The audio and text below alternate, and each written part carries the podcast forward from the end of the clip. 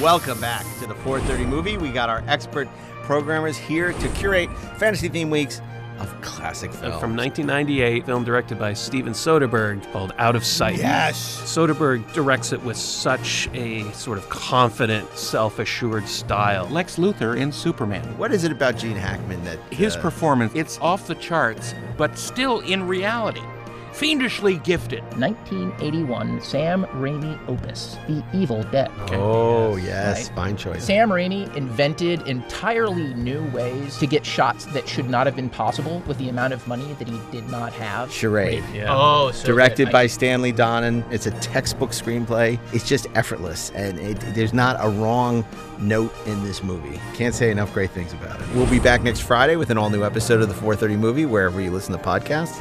Join us now for the 430 movie. The 430 Movie Podcast is available weekly wherever you listen to podcasts and on the free Electric Now app. Download it today. Hello and welcome to Best Movies Never Made, the podcast where we talk about interesting and infamous movies that never made it to or through production. Most of the time, the movies you're trying to make don't get made. like four of them may happen, one of them may happen, none of them may Yeah. happen, and I'll be attached to three more things by end of summer. turn the script into something resembling like Unforgiven with Conan. Yeah. Sadly, the rights expired and the whole thing just like went away Ow. overnight. New episodes will be available every other Monday. We won't see you at the movies. Best Movies Never Made, as featured in Entertainment Weekly, is available wherever you listen to podcasts and on the free Electric Now app. If you think you felt a great disturbance in the force, you're not wrong. Ed Gross and me, Mark A. Altman, have a new oral history from St. Martin's Press. It's Secrets of the Force, the complete, uncensored, unauthorized oral history of the Star Wars saga. So, wherever you buy books, audio, and video, pick it up today and you can learn the secrets of the force. And don't miss our oral history of star trek in stores now and of course nobody does it better the complete oral history of james bond in digital hardcover paperback and audio. That is all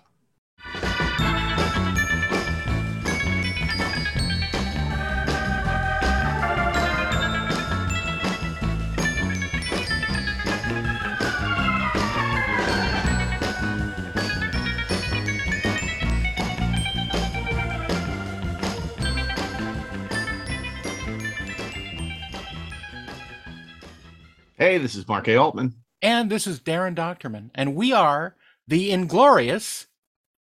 Treksperts, and we're about to go to the next phase of Bible study. We're, we're, we're transcending. You may think I thought that was done. I thought you guys were finished with the Bible study, and uh, and so did we. Uh, It never ends. it never ends The because journey continues. we've done all the produced Star Trek series, but um, we haven't done the unproduced Star Trek series. And it was suggested by one of our listeners. They said, "Hey, your job is not complete until you've done phase two. My readings seem to indicate some sort of sensor unit attached to each device. my take on the character, which pretty much remained true through all of my exploration of Xon. What I did get was that he was a full Vulcan, had no human connection, emotional, that emotions had been outlawed from his planet generationally as a way of stopping wars from occurring. But I don't feel an attack is the logical approach at this moment. If you will allow me to take further readings, I The first screen test that we did for Xon, they probably brought in as many actors that would fit that physical description of the time. Xon was like a 23, 24, 25 year old, fresh out of the Vulcan Science Academy, you know, young, engaging, sort of a character. And there was a lot of actors that I recognized from a lot of different theaters and actors who had done a lot of other film work. So it was a very competitive day. You could feel it like a football game. Who's going to throw the pass? Who's going to catch the pass? And I won. I won that football game. So we're going to go through a little interface, and we're going to uh, bring you the the because it was so uh, people it was so gratifying to see how much people enjoyed our Bible study series where we covered all the Star Trek series from uh, the original series through um, Enterprise, not necessarily in that order, um, and um, very it was very gratifying to see the, the response. Yes, very friendly. Oh no, that's, that's a different. That's a different thing. Yeah, yeah, and of course, uh, you know, um, your long intergalactic nightmare is over. The the holiday special has finally uh, reached its merciful conclusion, and we're back to doing our regular episodes of the podcast. Um, and next week we start next year's special. yes, and I've decided. I've decided, Derry, that ne- the next year's podcast should be uh, the 101 greatest episodes of Inglorious Treksperts. Right. Where we'll just do the best episodes of the podcast, counting down from 101 to number one. But we won't. Number one is Rafe Needleman. That's right. It might be. It might be. What, yeah. what, what would Although, although the font Sallin. episode was pretty good. Or Nick what? Meyer. What, Darren? The font episode. The font episode was pretty good. That's in the top 10. Yeah. Dave Addey, you made the top 10. I gotta say the Rafe Needleman, though, was such a just everything came together in that episode. You know, it's so funny because people would think, oh, you know, you had so many big Star Trek stars on the show, you know, um, from all the different series. And and as much as I, I have enjoyed those wonderful episodes, um, I don't know if they'd be like my top five. Here's the thing. We love the actors. We love talking to them about stuff, but they don't know much about Star Trek, and that's fine. Um, but I think that the that it's fun to talk about Star Trek with people who know Star Trek. Yeah, that's true. That's true. Although I have to say, you know, like for instance, Anson was so fantastic oh, because Oh, I think we didn't really talk that much about Right. the shows he's involved with. He's just such a such a cool guy, interesting guy that that episode was really rewarding. And I mean, you know, it's funny because now that I think about it, like I thought Michael was fantastic, but Yeah, because Michael Dorn. we yeah. all hit it off on old movies like that was more interesting than talking about for battle come to me you know and uh and and um and of course the na as much as we love deep space nine is just such a fantastic you know lo- personality and and so so interesting that that also was um a really great great episode Well, It's, just, it it's a different it's- experience. Yeah, you just talk to them about you, you meet them where they are, right? It's like the, the audience wants to to listen to them talk because they are who they are. So let them talk about Are what they? they? want to talk about. it's like uh it's like uh it's like uh, the break the bad news bears let them play let them That's right. play remember that in breaking training Yeah. one of the great great movies of 19 was it 77 78 I don't. i don't know I don't Bra- know. bad news bears and breaking training i know sports I never What watched sports movies. How dare i bring up sports on the How uh dare you. inglorious Treksperts. so okay so if you had like what like uh, wh- like what episode like if we were really doing it which we're not doing the the best Treksperts episodes so you mentioned fonts ashley what do you think you you have one that you would Uh, I have to tell you, I think I would say probably Bob Sallin, and I'll tell you why. Because he was sitting there with people who, between us, like have seen Star Trek II in quadruple digits, and was telling us things that we did not know Yep. and knocking us on our asses. And Mm. he's such a wonderful raconteur. Um, and it was a delightful experience to sort of be in it, but also to listen to it, to be educated and edified by it. Um, and it was just a lot of fun. I mean, uh, I've always had a lot of fun, but I think nothing surprised me more than that that experience with Bob. I have to say, it's funny you say that. For me, it might be a toss up between Merv Bloch and Joe D'Agosta. Yeah. At least, certainly for last year, for 2021. I love those episodes. Merv Bloch was just a force of nature um, and, and involved with so many movies that I loved. And uh, in his long career, the fact that, you know, his story about how he was a driver on North by Northwest. That was his first experience in Hollywood. So that, that won me over immediately. And his Orson Welles stories are, you know, insanely uh, uh, delicious. And then, of course, um, you know, Joe D'Agosta. I mean, my God, we could talk to him for another three hours. And, um, you know, his story about Linda Hunt, but the, the story about Irwin Allen to me, I mean, again, it's like here we are, uh, supposedly a Star Trek podcast, but I always find some of our most interesting episodes when we're not talking about Star Trek, when we're talking about, you know, Star Trek adjacent, as, as we've talked about. Um, by the way, speaking of which, I, I, I want a big thank you to um, Trek Movie for uh, Yeah. listing us. They did their best of the year list, best of Star Trek 2021, and um, their their best Star Trek podcast um, non-celebrity edition because the celebrity edition went to Delta Flyers. Um, uh, was uh, Inglorious Treksperts. Now I have to say, I'm not sure that there are any bigger celebrities than we are, to be honest. I I'm mean, to get myself come on. here, but I mean, you know, let's face it. I mean, Ashley does. I think more people have seen uh, uh, your show on Netflix than, than ever watched uh, Voyager, but okay. um, and uh, you know, but but anyway, I'm quibbling. Of course, I'm, I'm joking because it was uh, it was lovely, lovely. Uh, somebody had said to me, "Oh, did you see that uh, Trek movie had named uh, Treksperts um, uh, best podcast of the year?" And I, I said, "No, I hadn't," and I just thought that was really. Um, uh, that was that was really wonderful of them and, and much appreciated. And you know the reason for that is uh, because it brings new people to the podcast, Yeah. and that's that's why we do it. And so uh, you know to Anthony and Brian and Lori and uh, and and uh, uh, um, uh, Shurley Neil Shurley and and um, everyone, you know, I want to thank them for uh, recognizing the show. It's uh, deeply appreciated. But we got a we got our fair share of celebrities on this podcast too. Okay. We got uh, Rob Burnett from the Burnett Work. What, who could be On bigger loan. than that?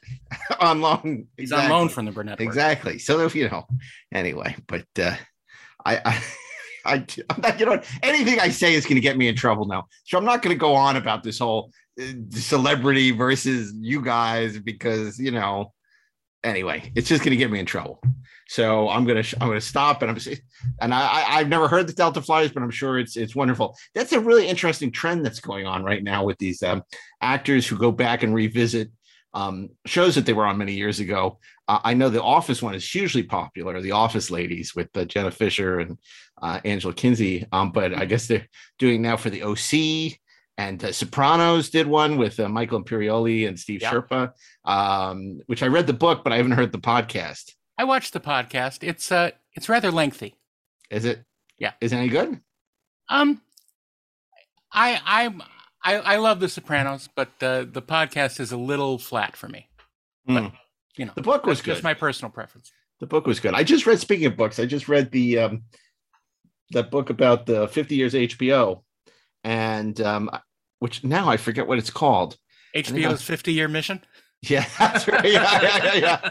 the Yeah, oral history of HBO. yeah it's um um it- and it's interesting obviously because i have a very critical eye of oral histories uh for obvious reasons but um it's quite good uh it's a little too long they spend a little too much time on hbo sports and not enough on some of the uh, uh signature shows but um it's um it's a great book you know and uh, i really really enjoyed reading it um now i'm reading a book about 1974 because my wife got it to me for the holidays and it's a fantastic book and I'm really enjoying it. So, okay. Um, phase two. Phase two, which incidentally wasn't actually called Phase two. That's just what we call it posthumously. Yeah. And it- it's so interesting that, um, Wrath of Khan, you know, uh, Gene Rod, or which- what would have been what it became Star Trek 2, Gene Roddenberry used to always call Star Trek 3. If you look at the script for um, his infamous JFK script, Right. um, it's called Star Trek 3 because he always considered the original Star Trek Star Trek Star Trek one. one and then motion picture two and then uh you know the next one would have been star trek three i never understood that it, it was it's, it's very confusing Well, you see, Mark, uh, the first one is always marked with a one. And uh, the television show was first, of course, if you remember, uh, in the 60s.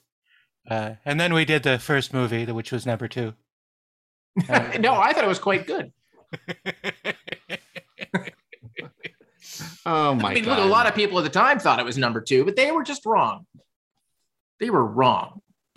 so darren tell us just to set the table a little bit what phase two was for those uh who may not be familiar exactly we're about to do the phase two bible but they may not know what phase two was Well, of course, during the uh, during the spread of years between around 1975 through 1979, uh, Paramount was trying to figure out what they wanted to do with Star Trek.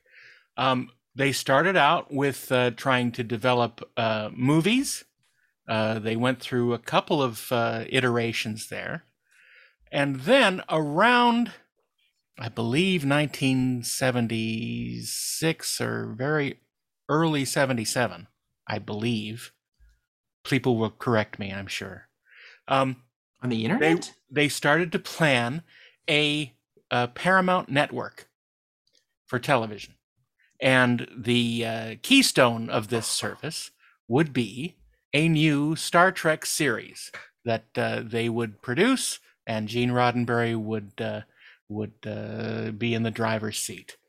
And so they took uh, some of the energy from the development of the Star Trek films and the fact that they had uh, the actors on retainer, basically to keep them available, um, and they use that to uh, to uh, announce and uh, go through a, a lot of pre-production and writing uh, on the series, which would be called Star Trek Two, not Phase Two, um, and uh, that is how it started. And of course, you know, around the time, uh, the stories have it differently, depending on who tells it. But the impetus to stop the production of the TV series uh, and make it an actual motion picture was uh, around the time after Star Wars opened and around the time that Close Encounters opened, uh, because the Paramount uh, brass thought that, oh, people will be so fed up with Star Wars they won't want science fiction anymore. And of course, Close Encounters comes out and does huge box office, and they say, what are we doing? Don't we have a sci fi thing? And uh, supposedly Charlie Bluhdorn uh, said, uh, "Why don't we do that uh, the Star Trek thing?" And so uh, that's when they uh, they they put the brakes on Phase Two, and and started the development of the motion picture. Well, it's interesting because obviously, I wouldn't say that that story is apocryphal because I, I've printed that story many times in many interviews. Um, that uh, everyone from Phil Kaufman to uh, you know Harold Livingston, a lot, a lot of people have all said this, but th- there was definitely another factor, which was that uh, Paramount was not able to clear enough markets for their Right. fourth network. They couldn't get enough affiliates. They couldn't get enough affiliates. This was going to be Saturday night, and a part of it was that NBC, a lot of the NBC affiliates, which were not doing particularly well on Saturday night, were willing to program uh, the Paramount Hughes network programming on Saturday nights. But then NBC, I think it was NBC, sweetened the deal. Um, so they lost some of those affiliates and they couldn't clear enough markets. So they and couldn't that sell soured the milk. and it soured the milk. So, so anyway, I think that is just as um, probably had as much to do about the death of Phase Two as as, as uh, the success of uh, a Star doubt Wars and uh, Close Encounters, which Yep. definitely was the impetus for going back and doing it as a a bigger budget movie. Never in a million years did they think it would be a forty three million dollar movie, but you know they they certainly it was I think eight million, which was more than they were going to spend prior, which was going to be three million. Well, of course, we've talked about this before that the, the budget for the motion picture folded in all the development costs from all those years Yeah. of uh, Have- movies and phase two. Yes, So- yes. Have we But it's also- calculated that in 2021 dollars? We Let's should not. calculate that in Well, 2021. yeah, tell us uh, what, what that would be. Tell us, Ashley. Let's find out. Can we ask our Let's- smart? So what was the budget in computer? Uh, so 43 million. 40 million. Just times 10, Uh, $450 million. That's probably close, actually. is what in 2021? Damn it. All right, let's see if we get the answer. I'm, I'm looking for the answers, damn it. He's doing the math. He's reasoning it out. Okay. He has Um, reasoned it out. So um good God. What? What That's is? a lot. Um Are we talking Avatar numbers? it's like a hundred and eighty-one million dollars. Wow. Yeah. Wow. That's that's a big movie, but That's not as big as her captain. movie. Not so big as that captain, I think. But, Wrong uh, movie, but. But um, Wow. wow. That's exciting. I, I I I I find that fascinating actually. That it uh it's God and it's funny because if you look at it, yeah, 183 million dollars. Jeez. Yeah, it's a Uh, big it's honking film. sneeze at.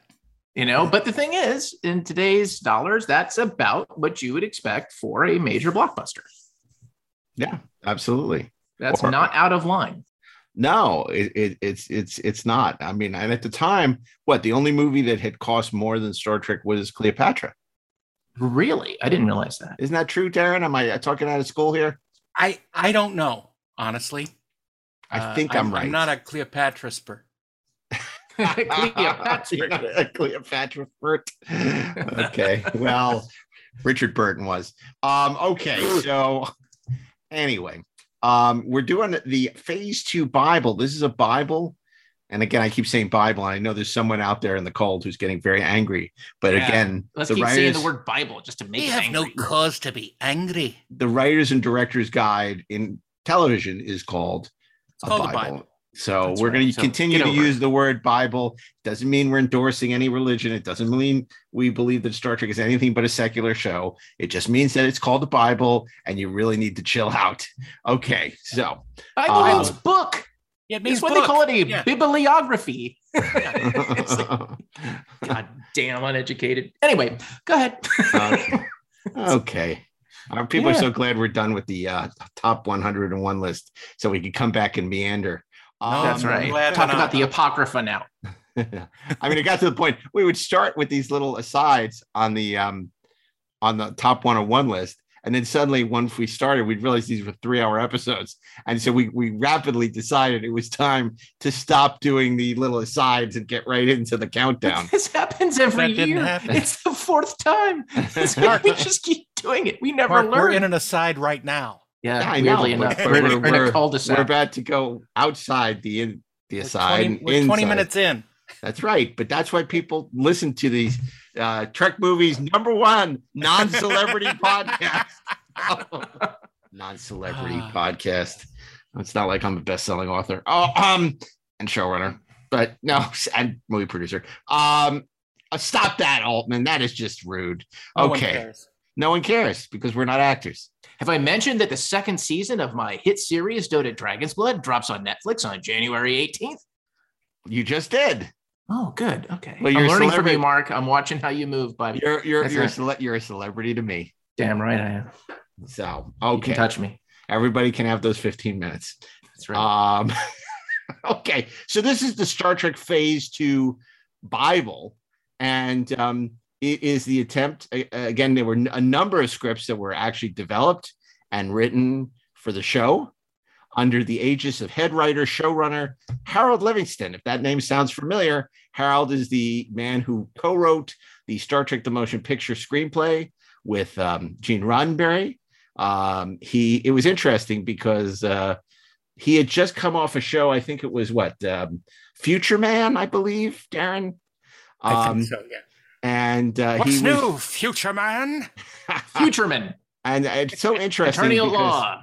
ABC had brought him in to take over uh, to run Fantasy Island because the guy who created it, the network was convinced it was a disaster, Hmm. and uh, it wasn't gonna wasn't gonna work, and um, and uh, so Harold Livingston was waiting uh, in the wings to come take it over, and then the show debuts. It's a huge hit, and suddenly Harold no longer had a job uh, and and I guess uh, he famously tells the story that um, he said to Aaron Spelling, I, "I can't believe you're going to do this to me. You literally like put my stuff out on the street from my office, and nobody even told me that I had been fired." He says, "Ah, don't worry, we'll give you another show." And eventually he did. But um, but Living so Livingston um, was going to run the sh- run the show with the help of uh, the wonderful and talented Jon Povill who uh, had been helping and working very closely with Gene Roddenberry for a number of years as his assistant, his uh, carpenter, his um, uh, uh, consigliere, um, and uh, he would eventually come and work under Harold Livingston. So I don't know who wrote this Bible, um, but and it does seem that some of it was um, lifted from previous Bibles for TOS. Absolutely. Um, and that may again be, you know, because Lincoln Enterprises needed Bibles to sell, but uh, Like the Mormons. Wait, what? but there's no one better to take us through the beginning of the Bible, than Gene himself. So, Gene, if you would come down and join us on the show again, uh, because we need more celebrities on the show, apparently, um, to read the beginning of this phase two Bible. Well, our new episodes portray the second five year mission of the USS Enterprise. Following its first mission, the starship had returned back home and entered orbital dry dock in the naval yards high over San Francisco, where the vessel has been completely refit. The basic contours, both interior and exterior, remain generally the same. The vessel functions in basically the same way. However, the details of the vessel, such as instrumentation, readout systems, and controls, are vastly more sophisticated than in the original Enterprise. So And instead of of, buttons, they're touch sensitive. That's right. We have all new buttons. now, the beeping big, and flashing. Now, and obviously- flashing and beeping. For the people who are familiar with uh, Phase Two, they know the big difference was that Larry Nimoy, who was having some success on Broadway and a lot of problems with Paramount, had decided and Gene that he would not be returning to Star Trek, and so the role of Spock was recast with another Vulcan. So, uh, Gene, if you would continue. Well, the character of Mr. Spock will be missed, but we still hope he will return often as a guest star when he's not on Broadway.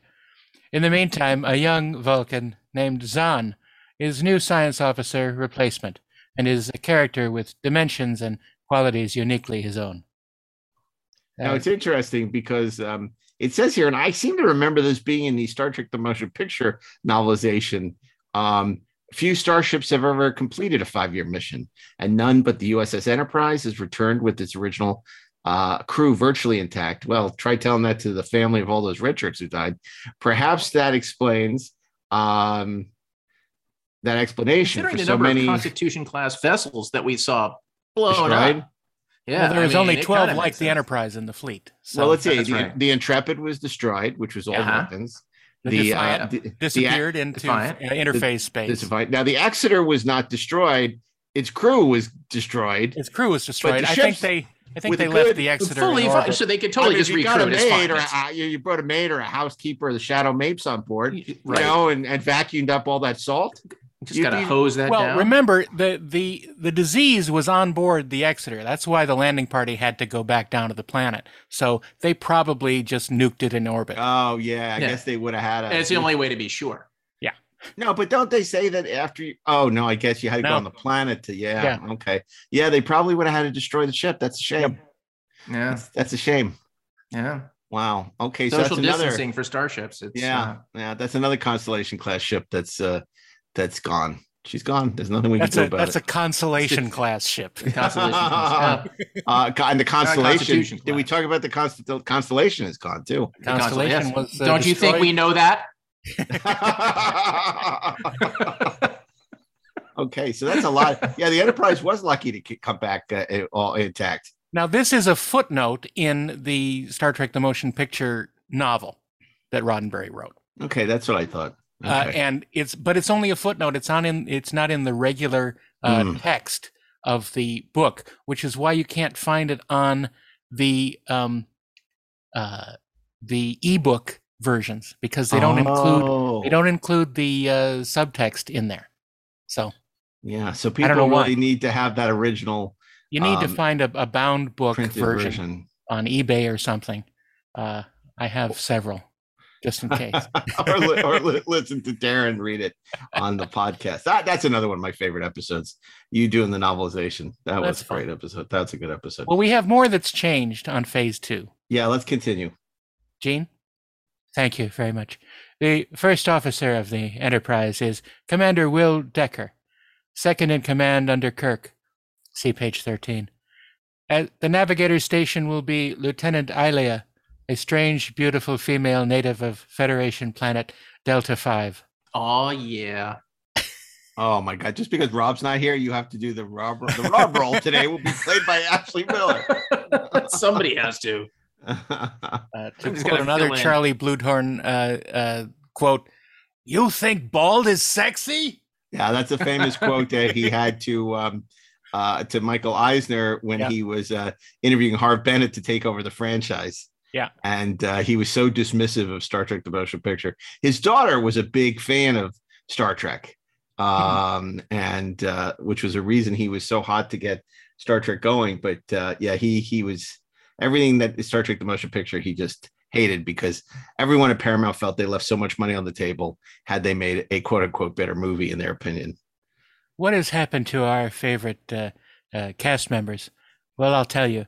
Chekov is now a full lieutenant and commands the Starship Security Division. Bones McCoy, Scotty, Uhura, and Sulu are all at their familiar stations. We'll also see Yeoman Janice Rand again. Our former head nurse is now Dr. Christine Chapel. Take that. We will still use science fiction to make comments on today, but today is now a dozen years later than the first Star Trek. Humanity faces many new questions and puzzles which were not obvious back in the 60s, all of them suggesting new stories and themes. Also, television censorship has relaxed enormously during those same years, opening up still more new story areas, or certainly more honesty in some old areas. Uh, television has become much more sophisticated in other ways. Older, ponderous dialogue patterns have given way, thank you, MASH, to more realism through the use of fragmented sentences, overlaps, and interruptions. Better camera techniques, new film emulsions, and exciting new optical and tape effects all make increased realism possible. But you know what's so funny? That all the stuff that he's pointing out, they didn't do any of it for next gen. None of it. It's just it's, it's none of it. I'm Next really gen- excited about sentence fragments, but Well, they, they did exciting new optical and tape effects. Yeah, That's true. Yeah, that's about They it. totally did. But but but in terms of everything else that he's talking about, not at all. not at all. It was it was exactly they were doing exactly what they did on the original series, but it was 20 years later and it Well, didn't. because he realized it was a foolish idea. Star Trek. Star- Uh, uh, oh, go ahead, Dean. I was going going to say Star Trek will take more looks into the private and off-duty lives of our characters, more realism here too in very human areas such as when and what they eat, 23rd century bathing, changing clothes, playing, and relaxing. We know what he we know what he means by that. Like 23rd century bathing. I, I can't drink when we're. I can't. I was having water when we're when Gene read that, and I mean, oh my, I can't do that while we're recording this podcast. It's too funny. Well, uh, 23rd century bathing. Bathing. That's right up there with the standing in a closet with the sailor.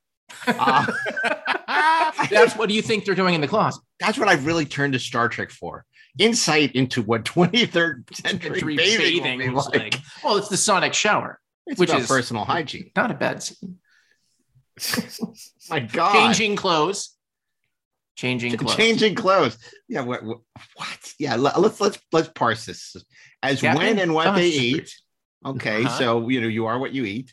Twenty third century bathing, changing clothes, Changing playing, clothes. Like they're Barbie dolls. and relaxing.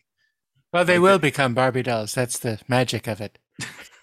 It's a great episode. That's an episode, is turned into Barbie dolls. Barbie dolls. wah, wah, wah, wah, wah, oh my God! That's, that's to the captain. Now it's interesting because this does pave the way for next gen, which is there will be less battleship sterility in the design of the refit enterprise. Bridge, engineering, and other work sections will stand, uh, still tend towards functionalism, but in other sections of the vessel, we'll see something of the art forms appreciated and collected by interstellar travelers. That's interesting. They're saying Yeah. like art and sculpture that you know aliens might have. Uh, uh, uh, like that's interesting, and it's funny because you don't really see that in the in the movie at all in motion picture. You know, uh, they they do deal with the game in the rec deck, um, and they they never really do that uh, in terms of even Picard. He has his little shelf and his little ships, but there's not like a sense of like, oh, here's a bunch of you know art forms. You know You know, why? Because that takes money. Yeah, And yeah. it takes like you have to sort of sit back and go, what even is that? And will it stand up? It's like Gotta you know think that about like, it and design it. You can't Yeah, just, here, here- here's an expensive. can't just write sentence. about it and expect it to show up. Yeah, here's an expensive sentence. Yeah. Affection for life forms will extend to vegetation, and we'll see exotic and sometimes mysterious plant life collected from half a for hundred line wells. producers will extend to not doing anything. You in can this you can just you can just hear the sharpie going through that line. you Yeah. can smell the ink. Well, you guys know who the the line producer on this was. It was uh, ultimately he went on to um, uh, X Files. Um, what's his name? Don't know. What's did- his name? Uh, it, it it doesn't matter, but it was it was a guy, one of the producers of X Files. Okay. Um, All right, would would would, uh, would and he he left when um it became a movie, even though they wanted him to stay, but Right. he said right. Right. he Right. wanted right. to do do television. Um, and then of have course you know look that up in the 50 year mission. I'll have to look that up. Yeah, because we interviewed him. Ed interviewed him for Yeah. the 50 year mission. It, it was an interesting interview, obviously. Okay. The essential format will not change action, adventure, entertainment, and some fun for us too, as we speculate where we humans are, where we're going, and what it's really about. That's such a what bathing 70s like. line. That's Yeah. so 70s. And what it's really, Really about. all about. Yeah. All about. All about. Excuse me. I stand corrected. Not what some of it is about, but What it's all about. about.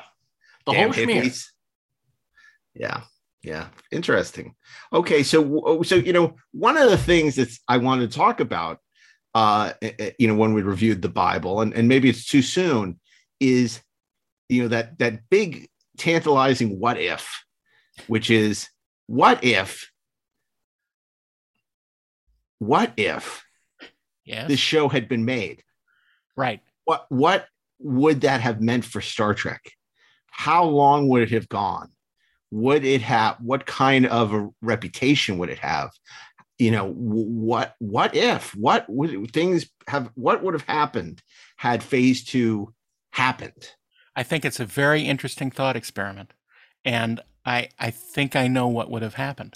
Um, of course, they would have gone as cheap as possible because they weren't going to risk a lot on this. I mean, bringing bringing Roddenberry in was enough of a risk on its own. Uh, but you know, when we have Gene talking about uh, you know cheaper ways of doing uh, effects and things like that, you know that they were going to go the video effects route.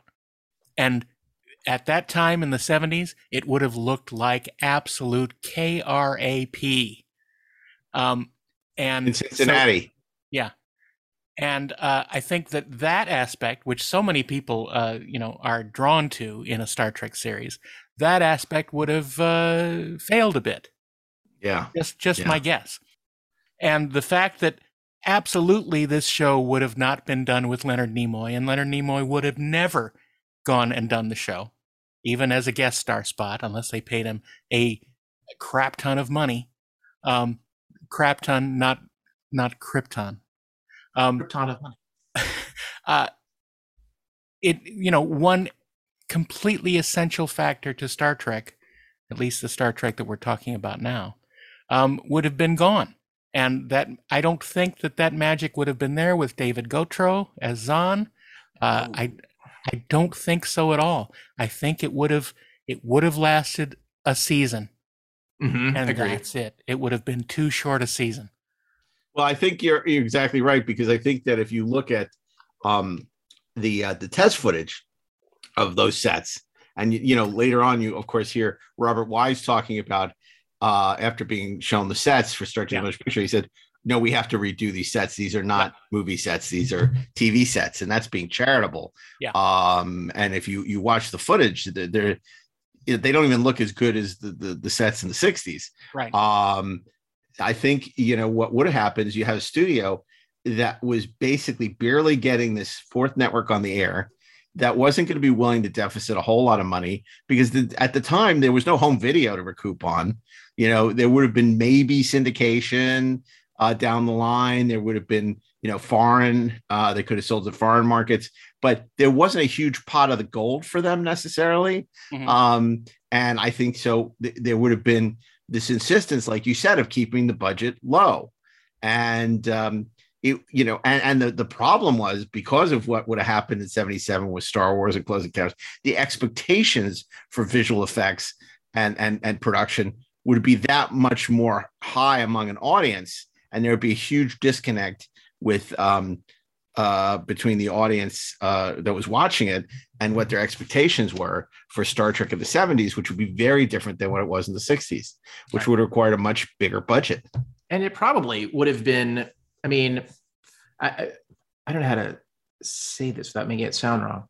Um, it probably would have been way closer to the things that I think some people negatively associate with Star Trek: The Motion Picture. I think we all obviously agree that that's unfair, but uh, but I think it would have been way closer to that, um, except not as well realized, not as well directed. I, I, I don't know that in the ab- with the absence of Spock that that necessarily would have worked. I think Darren is right. I think it would have gone a season, and the difference between you know doing that as a season of television and doing that as a movie is I think it's a lot easier for the franchise to recover from a film that isn't perceived to have worked than it is to recover from a season of a reboot that is not perceived to have worked.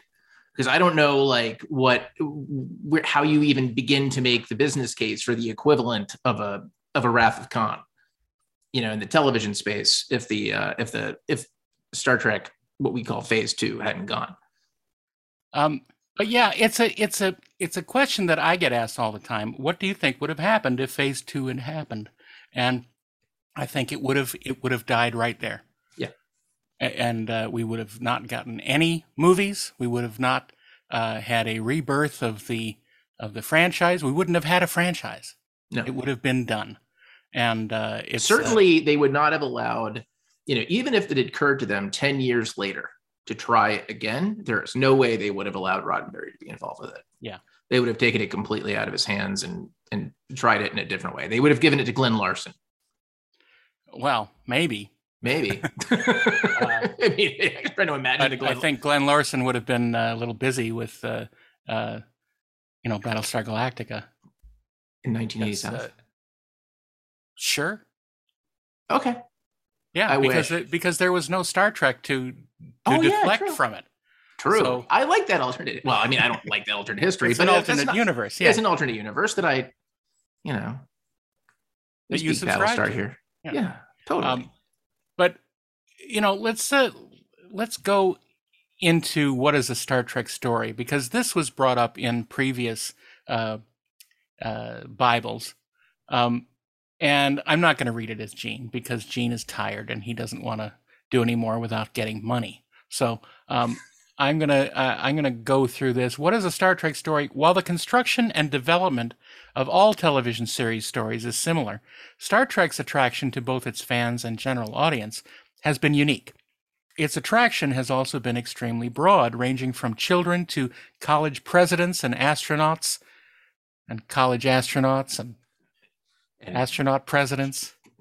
The more successful Star Trek episodes have all followed five basic rules. Rule number one our stories are about people who act believably. This is an important thing.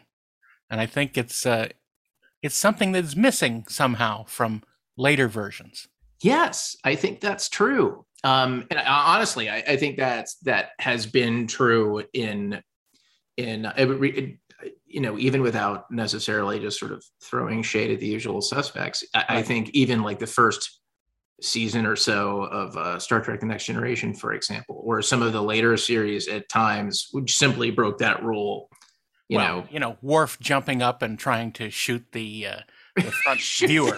The, viewer, exactly. Yeah. Well, there goes that rule. What right are you planning to do, Mister Worf? they were yeah. holding my view screen. um, it's uh, it, it says here, uh, all good stories are about people, and science fiction is no exception. The more believable the people, the better the story. Science fiction story characters must be written as carefully as characters in any contemporary drama, reacting and interacting as real people behave. Whatever gadgetry we show must be believable too. It must be an extension of some present science fact or theory. But isn't it interesting? Like a cell phone. Like a cell phone, exactly. Like this little flip phone things. Yeah. Um, isn't it interesting though that this is rule number one? Yeah. But the rule that the, the writing staffs for the later shows really struggled against was Gene's uh, reticence to show characters in conflict, which is one of the things that like led to characters not behaving believably, like in those first, you know, two seasons of Star Trek: The Next Generation. It's like right. because real people get into conflict like even friends even people who are close people who have honest disagreements who Right. see the world in different ways and um and and very often that was missing. It wasn't missing in the original series but it would have been interesting to see how that played out in 1977 and by the way notice that at no point even in like we're going to get into this in the next section uh, but at no point does that does that rule become text that the rule number one is people have to behave realistically Right. um, and it hasn't like metastasized you know well, not into that necessarily realistically, but believably. believably Two right. different things. true because you know everything depends on the context and True. what situation it is. Um, rule number two: Star Trek has an optimistic projection of the future. Uh, if our society at the time of Star Trek has advanced to a point of interstellar travel and coexisting with diverse planets and life forms, then it must be assumed that we have also solved our petty squabbles and prejudices of the 20th century. They would have also learned an affection for diversity. They do not judge other worlds and other life forms by Earth standards. That's not necessarily true. Mm, However, for on, on Earth or the Enterprise, life is not dull. The challenge of self and self improvement have replaced the old fears and aggressions. Here is, I think, I think Roddenberry did have a lot to do with writing this because this is where, after all his uh, speeches at colleges, he began to develop his, uh, you know, his new human theories. And uh, the idea that this was a a perfect society, and I think that led him down a primrose path that led to uh, uh, being something not dramatic something not dramatic. Yeah, Yeah, but if you look the way that to me, when I, I read that paragraph, it's like he is still walking a line, right? Where he's not saying our characters aren't in conflict with each other. He's saying that like a, a lot of the, the baser things have have gone away, right? There's still there's it seems like it's still allowing for truly human behavior and kind of and human responses to right. to things that seem to be by the time we get into the era of the next generation the way that they're talking about it is as if like those things have gone away as well everybody sees the world in the same way and it's all utopian and it's all happy and it's that's certainly not like what's being suggested here Number three is the story POV is that of our captain and crew. Now, uh, before I go into the description, this is this is sort of an obvious thing that our captain and crew are not secondary characters in someone else's story. Okay, it's someone else's story gets added to our crew's story. That's the difference, and it's told from their point of view, what happens to them and what affects them. Uh, you know, we we don't start out on some uh, uh, you know rogue planet somewhere and spend uh, 20 minutes with uh, someone uh, and their uh, struggle to survive, only to find the Enterprise showing up. Um, it's uh, it's definitely told from our character's point of view, um, and it says these are the voyage of the voyages of the Starship Enterprise and the adventures of its captain and crew. We see and feel our stories through the eyes and emotions of our regular characters. Story can depart briefly to the POV of a guest star, but always returns to indicate how this action has affected our regular characters of the vessel they depend upon. It is not enough for our starship and crew to run into something fascinating in space or on a strange new world. That something they run into must also create a strong jeopardy or a need involving one or more of the regular characters. A jeopardy or need involving a guest star is not enough unless that guest star's safety and or need has become of paramount importance to one of our regular characters.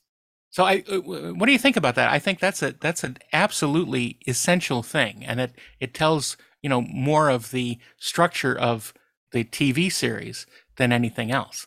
for sure i mean I mean, look it's actually it's a it's a fairly good role for for television that for the most part you want to sit in the the point of view of your regular cast right? Because look when people sit down to watch a television show you know they're inviting characters into their home um, and they come back week after week because they want to invite those characters back into their home week after week. Like you know and, and you look at almost any procedural on the air. I mean, they always come back to those core characters and kind of how we, you know, perceive the the problem from their point of view. Frankly, like one of the things that makes me craziest about those sorts of shows is when it reduces the the regular characters to simply being spectators Right. um, to what's happening with the guest stars. And I think for a show like Star Trek, especially, right, where it's you know we're talking about like it's an adventure show. It's like it's it is about these people. They they should not ever be spectators. And I think that this is a great this is a great rule. And it's actually like it's a great way to um, to portray the other rules, right? Uh, so that that the audience is interpreting them in the correct context because what you don't want is to do uh, i mean i guess it could be a great sort of off concept idea but you don't want to do a show where these guys show up and they're basically like you know um, they know everything and they're better than us and Right. they want to be super judgy and Yeah. tell us not to be bad i mean th- that's no fun that's no good Well, which is why a TV series based on uh, Klaatu and Gort wouldn't have worked. you know what unless they were fighting crime Well, of course they're fighting crime, but they're they're also destroying planets along the way. well, yeah but that's like a that's a side gig Uh, number four, our regulars are heroes. We can be heroes. We They be. believe that their word and their oath is their bond. They believe there are principles worth a life of discomfort and danger, and even carry the old fashioned belief that there are things even worth dying for if necessary. Uh, however, in most other ways, they are very much 23rd century humans and have few of the sexual, social, and economic hang ups of their 20th century ancestors. This is a Roddenberry line. oh yeah for sure Uh, their values and ideals do not center exclusively on things affecting only Earth and humans, um, which I think is a good thing. I mean, look, this is the this is the aspirational part of the stories, right? These are characters that we are supposed to look up to and respect and want them to win because their attitude is pure and good, right? right So it's it's uh it's some things that uh that occur in shows now is that we're you know we're dealing with either anti-heroes or uh or simple simple people by the you know by the measurement of the audience that we're seeing people just like the audience in the shows right Right. It's purely a mirror. I mean, of course, the, the the extreme of that, and it's interesting because again, it wasn't a problem that the original series had, is that it wasn't pure moral narcissism, where you know the the characters were good simply because their beliefs were good. That what they encountered in the stories tended to challenge their idea of of what was moral, which is what led to great dramatic choices. Um, Right. You would not have a taste of Armageddon if uh, if Captain Kirk's notion of what was moral, of of what was most to be valued, Right. um, what meant the most, wasn't challenged in some way. That's what makes the ending of that episode so good. Well, what what makes the what makes the decisions of the characters uh, interesting is when you know, for example, Kirk chooses to ignore the Prime Directive That's right. because it's for the greater good, so to speak. Shoot to kill. So, I think it's so interesting because, of course, you know, television in the 50s and the early 60s was so much about the guest characters. You know, that's why TV Guide Yeah. would always say guest star so and so, you know. Yep. And um, I think that what Star Trek realized was no, it's about our principles and and and how the outside influences the external factors influence us. And and I think it's really interesting that Michael Piller on Next Generation, who's a guy who didn't necessarily have an affinity for the original series, immediately realized that was the same of Next Generation. Right. And and it was super important. And what he ended up doing and implementing, and this was really important, was he didn't care about the guest stars. He- How did they affect our people? How do they act on our people? And um, you know, he wasn't interested in buying stories that were about you know the guest star. It was only about how the guest star uh, impacted on our crew. And uh, yeah, we uh, we uh, we're talking about number four about our regulars, our heroes, and they have a uh, If just for one code, day. a code that they live yes a code that they live by and they are they can be looked up to and respected and uh, emulated Boy, uh, aren't there? Would it be nice if there were some shows that had this Bible now? We were talking about that uh, earlier. Yeah. um, Number five. Let's just finish out number yeah, five. here. absolutely. Let's do that. Our home base is the USS Enterprise. Dun, dun, dun, dun, Our starship is very definitely one of the characters in our series. It is the focal point of the lives of all our regular characters. Our stories have always either begun or ended aboard the starship, and many of our best tales have taken place entirely aboard that vessel. Yeah. Um, and I think that you know that's a good thing for a storyteller, and that's also a good thing for a uh, unit production manager because we already have the sets. so true. I love that. So true. I, I mean, it's interesting though because um, I I don't think we're going to get into that, that this much here. But if you look at, and maybe we should one day, the stories that were developed, there was a lot of episodes that took place off the Enterprise, and uh, we should do. We, we should maybe one day. Well, I don't know if we want to do this. No, only because I, I, I you know, we, we we try and draw a fine line where we don't like to to shit where other people eat, so to speak. So it's like people. I don't want to be in a position of criticizing, you know, all these scripts. Yeah. that they develop for Phase Two. It's not. It, it, it's not It's fair to them. and and, and, they, they uh, didn't go through the uh, they didn't go through the process of uh, production, which would have Exactly. sorted sorted them out. E- exactly. And you know, look, we all know how hard it is to make television, and they had a very difficult. Um, uh, they had so many challenges, and, and right. as you said, we, they never got to see it through to the finish line. So I, right. I, I don't want to be in a position where we're, it's you know, it's it's not like in, in the in the um, Bible where we're going to you know analyze 23rd century bathing rituals. Uh, I, either that that we can make fun of, but I don't want to I don't want to criticize people's No. scripts. A lot of these writers are still alive, and you know worked really Plus, hard. You're still the, the reality is that anybody who's actually made television or anything knows that you are effectively rewriting until everything is locked and done. Exactly. Exactly. So these were abandoned. They were, you know, it's not, they were never made. And uh, as we know, the final draft is always in the cutting room, and these never made it to the cutting room, unless you consider the child and Devil's Due. But, you know, as Jon Povill told us, you know, he disowns the child, you know, what Maurice Hurley did that rewrite. Right. Okay. So uh, then we go into script format. It talks about the Star Trek format, which is, is pretty common at that time. It's Yeah, the it's teaser pretty, pretty standard. opening with action, always establishing a, a strong jeopardy, need, or other hook. Now you, you don't get Perhaps these notes. baiting. You don't get these notes in streaming anymore, Ashley. The acts, four, four acts, now it's five acts on, on most shows, six acts. Um, act one usually begins with voiceover as Captain Kirk uh, dictates his log and tells us where we are, explains where Spock is. Not any necessary backstory should be laid in here, not in the teaser. The captain's log should be succinct and crisp um, in ship commander log language. Log, log, log, marvelous log. O- opening act one, we need some form of uh, orbit establishing or other um, silent shot. Uh, okay, well, I don't know if we really need to have this in the Bible, but okay.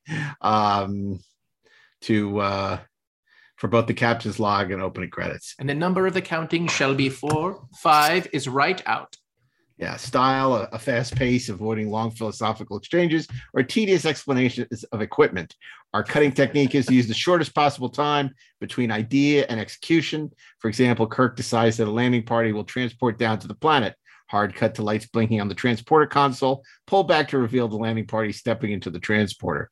Cast But even that's list. too. Th- That's too that much. It's like we're going much. down to the planet. Cut two. there's a Cut to transporter there's the beam and you're planet. on They're the planet. transporting down. Done. Yeah, yeah. Now, Ashley, you, you'll you'll appreciate it. They clearly were not getting paid enough back then because the other thing they asked for is cast and set lists. Right? Have you ever done one in your no? It's what Never writers in my assistants and life. script coordinators are for. That's, that's I know. And and and at the at the very least, final draft can do it with with two clicks of a button. Like they had to li- actually listen. You know, they had the writers doing this.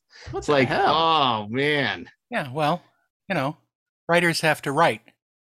yeah, not do cast and set list. That's for for other people. Well, they came up with it, so they know it best.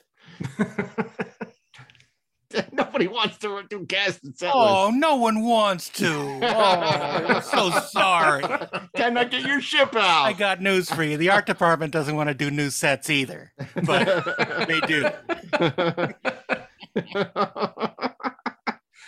Okay, and then we we get a description of what the Enterprise is. I think we're all familiar. This is We're- all the same. We're all yeah, this is all the same. We're very familiar with what the USS Enterprise is.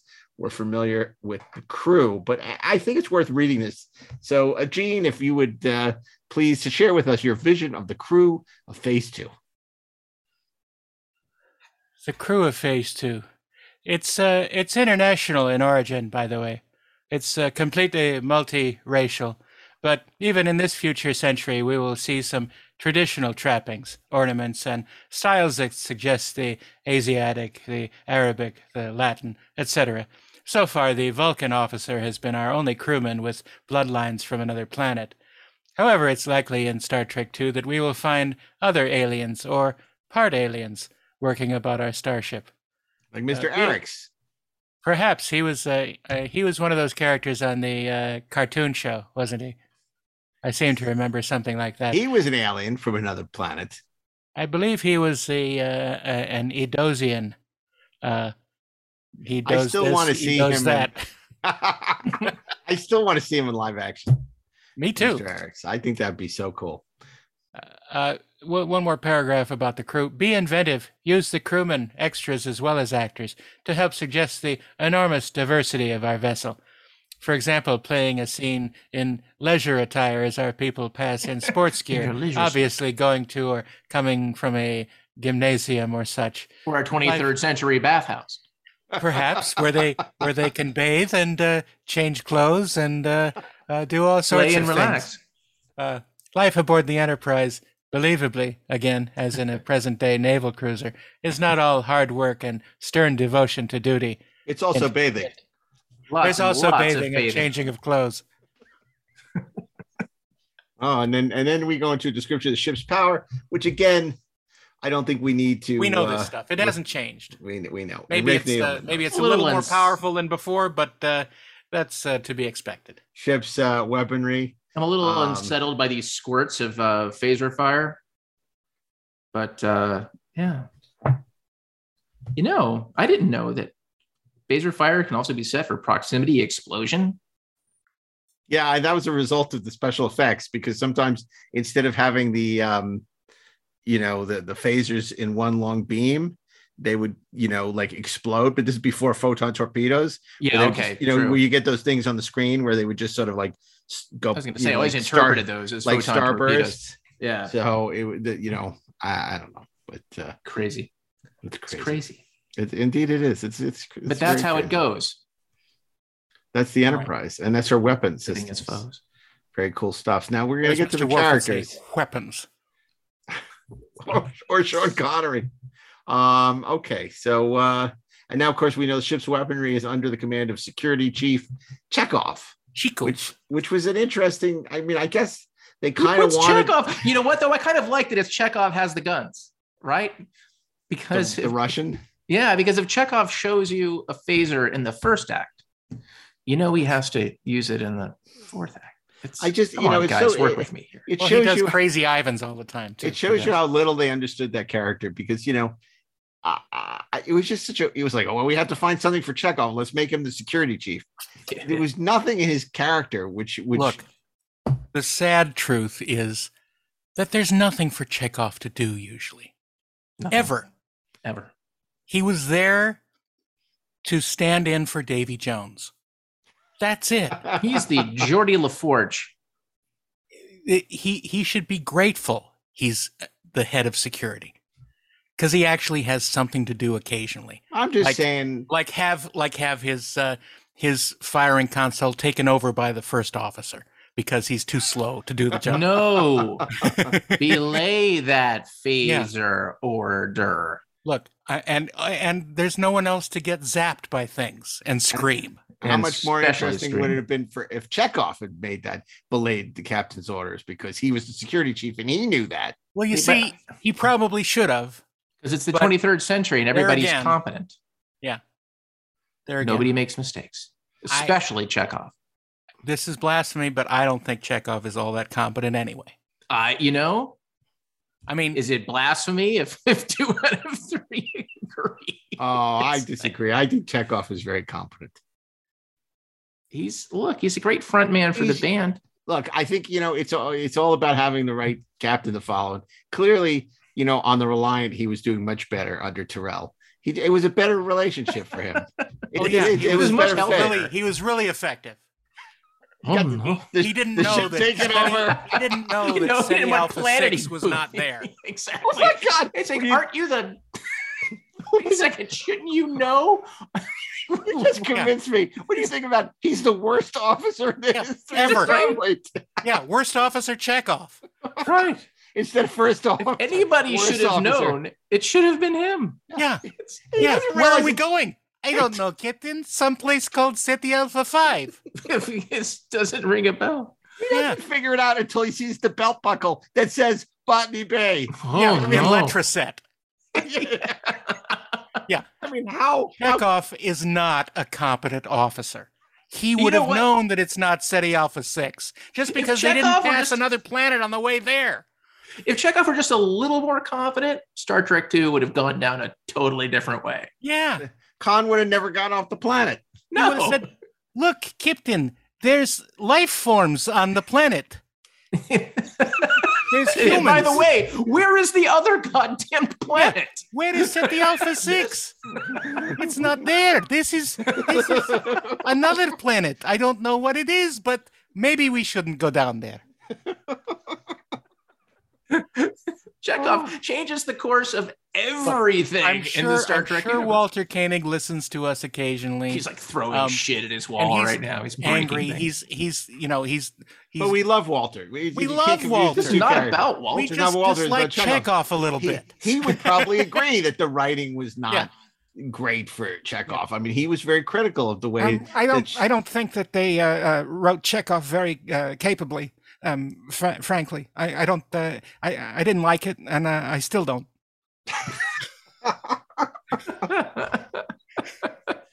You know what? We should do a new podcast, an entirely different podcast, where we just do commentary on episodes with Walter. He talks about all the stupid things. Um, Even episodes that he is not um, in. Yeah, I don't. Uh, I don't remember this one because I wasn't there. Um, but I guess that's. I guess that's Khan.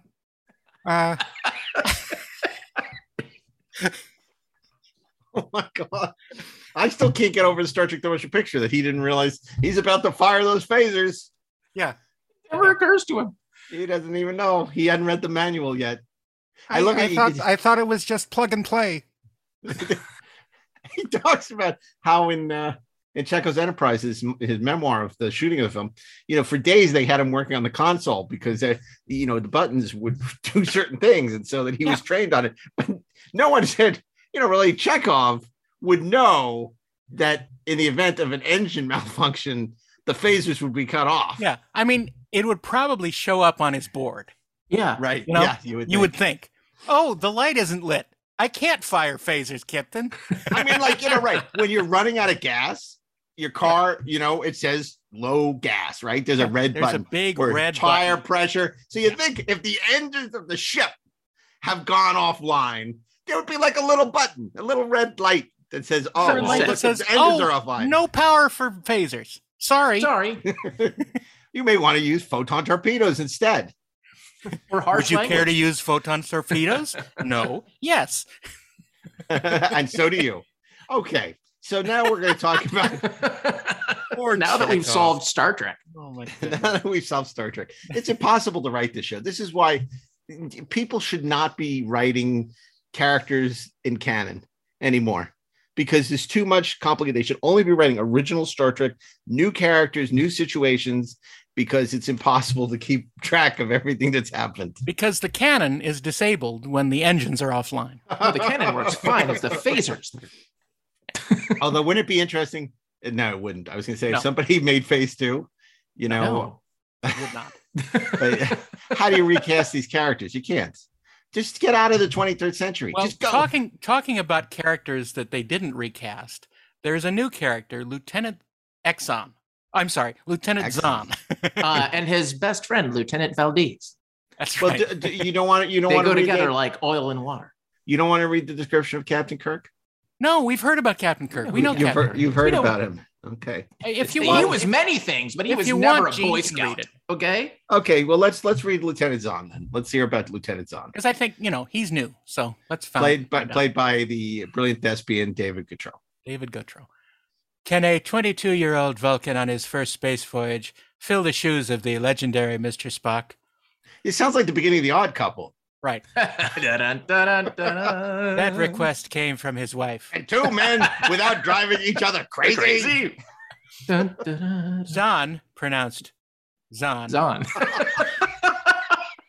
was selected by the Vulcan Science Academy to attempt exactly that. Kirk was stunned when his new science officer reported aboard and found him to be a little more than a boy. A Vulcan Xon looks- child. Xon looked A something like a Xon looked something like a young Michael York with pointed ears. Kirk had assumed the replacement was someone near He dies Spock's at age. thirty. The reports, the reports he read on Xon listed him as a prominent scientist and teacher. Now, the truth is, Xon is a genius, even by Vulcan standards, and we'll see in our episodes, he is as competent as Spock in all fields of science. He lacks knowledge, however, in one very important area The human Licensing royalties. lunchboxes. Uh, Beer ads. unlike Spock, Xon is a full Vulcan. Never go full Vulcan. Full Vulcan. it's He had Tom Hanks. he had Forrest no Gump, human autistic, mother. Yes. He had no human mother to acquaint him with the Earth species. He has no human half with which to feel and understand human emotions, and he has no half sister. Or a brother. In fact, I happen to know you don't have a brother Or a sister. or a Xon sister. realizes that the reason that Spock performed so well in his tasks on board the Enterprise was that he was half human and therefore could understand emotional human nature. In order to perform as well as Spock, he knows he is going to have to eliminate his Vulcan revulsion at emotional displays. He's He gonna have in to stop fact- vomiting every time somebody. He is, in fact, going to have to reach down within himself and find the emotions that his society has repressed for thousands of years, so he will have some basis for fully understanding his human associates.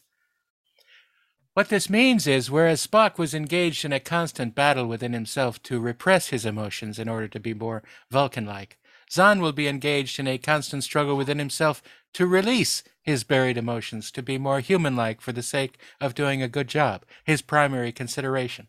This sounds an awful lot like data, don't you think? It does. This will be at least as And a little bit like for- Paul and Enterprise as well. Sure. This will be at least as difficult for him as it was for Spock to maintain his stoic pose. Also, we'll get humor out of Xon trying to simulate laughter, anger, fear, and other human feelings. Though, judging by the r- uh, response of uh, Data doing the same thing, not much humor. Not much humor at all. But we will explore explore Vulcan bathing rituals. That's right. And of course, Vulcans change clothes very often. Can he whistle Pop Goes the Weasel? Well, you know, it's funny you say that because in I don't know if this was in the um, early in thy image. I think it was in the early in thy image drafts where all the the the the women like are attracted to him and like when's his pon farr and like all the yeomans are like talking about wanting to sleep with John and Yeah. you know like they're asking about like pon farr and it's really just tacky and awful. And I don't know Yeah. if that was Livingston or if it was Gene. Who do you because think there's- it was? yeah, there's some really dreadful stuff in those early in thy image scripts. That is something we should consider doing a um, a read through on one of those early in thy image drafts. Back when uh, V'ger was NASA, Insa. INSA, INSA. right? INSA, yeah. Incel. he wants to touch the creator inappropriately. Let's uh, let's skip a bit and say, as a full Vulcan, Xon is even stronger than Spock. He can endure lack of water and high temperatures for very long periods. All his senses are particularly keen. He has a strong Vulcan mind meld abilities. The young what you're Vulcan, saying, Gene, is he's just better than Leonard. He's just better. he's, he's Mary Sue. He's, he's a Mary Zoo. He's he's certainly cheaper than Leonard. the the young Vulcan lieutenant is constantly shocked by human behavior.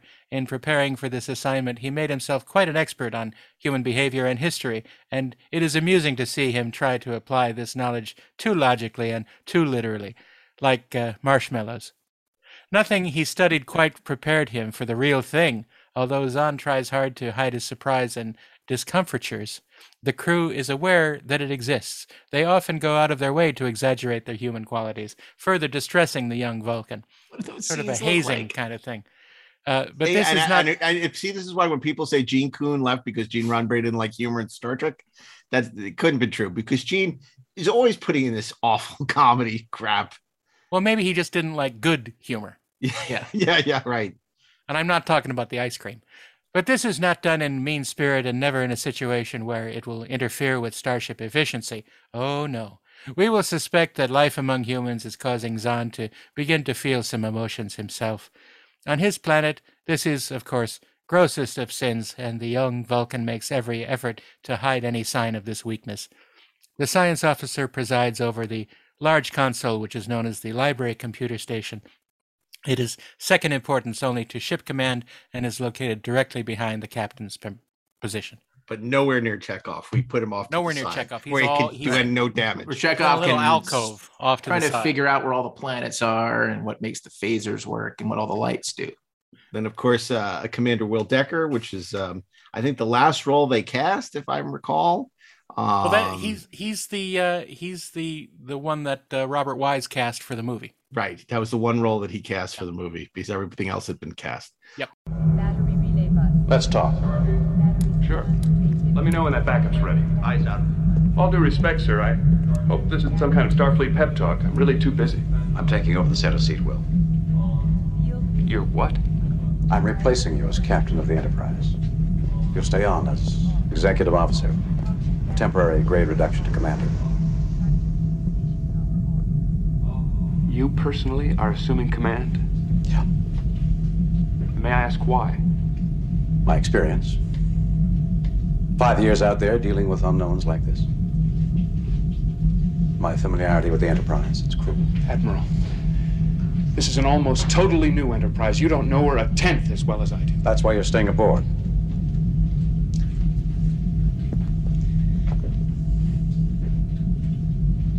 I'm sorry, Will. No, Admiral. I don't think you're sorry. Not one damn bit. I remember when you recommended me for this command. You told me how envious you were and how much you hoped you'd find a way to get a Starship Command again. Well, sir, it looks like you found a way. Report to the bridge, Commander. Immediately. Aye, sir. Uh, in his useful 30s, Decker is the ship's executive officer, second in command. Kirk sometimes calls or refers to him as first, which is naval parlance for ship's first lieutenant, which would have been Decker's title in the days of sailing ships. Will Decker comes very near worshiping Kirk and would literally rather die than fail him. The prime responsibility at first is to provide his captain with the most efficient crew and vessel possible, and Will Decker takes this responsibility seriously. While not absorbed in his task of keeping the Enterprise at top fitness, sounds like a gym chain. Will Decker is a very humorous man. Well, this is before they cast Stephen Collins. He particularly enjoys playing the too perfect soulless marionette of an officer. The joke could be confusing to others because Will can become almost that kind of officer when Kirk's welfare or the safety of the ship is involved. We can see that Jim Kirk is very much in the process of training the young commander for the responsibilities of Starship Command someday. We will see the future captain begin to happen during this five year mission. In Watch the captain begin to happen. in areas what are you talking about in areas of logistics and organization he has a keen and analytical mind one which kirk will rely on heavily he will command some landing parties and many decisions will be life and death choices Like phasers or photon torpedoes. Will's background is all service. His father, his father's father were Academy graduates, Starfleet officers, flag rank. Someday, surely, he will wear a star. Because of his heritage and because he has been groomed since nearly birth for command, he has friends but tends to protect his privacy while respecting others. Between Kirk and Decker is a kind of father son relationship that each cherishes. Now, I have two things to say about this. One, um, it's very interesting because you know David Gerrold does take credit in Next Generation for the fact that um, the first officer would really go on the away missions, and the captain would say, you know, he's so, you know, and and uh, and so Riker would go on the missions, Picard would stay on the ship. I, I I have to say I think David is is being honest because this is not in phase 2 Mhm. Um, that that element is not in phase two about the idea that Kirk would not be allowed to go on Oh, missions. no. Can you imagine Yeah. telling Shatner that no, No. sorry? you well, don't get to go I- and that a brings me to the second point. I cannot imagine Bill being willing willing to play a mentor father figure to the number two character in the show. No, the think about this for a second. to replace He's- him on the show. he is like when Star Trek 2 rolls around, like we've all sort of agree that he's celebrating his 50th birthday. Right. Mhm. So he's somewhere in his mid 40s. Will Decker would be somewhere in his mid 30s to late 30s, being that right? Yeah. Yeah, Father son years my younger. ass. It's nonsense. It's like I don't know that it makes a shitload of sense. Now, I mean, like I, I do get like you know mentor and protege. That I get, but it's Well, like, but I mean, I think there's something considering odd that- about it. Considering that, uh, what, 10 years earlier, uh, Decker's father was killed by the Doomsday Machine, Yeah, no kidding.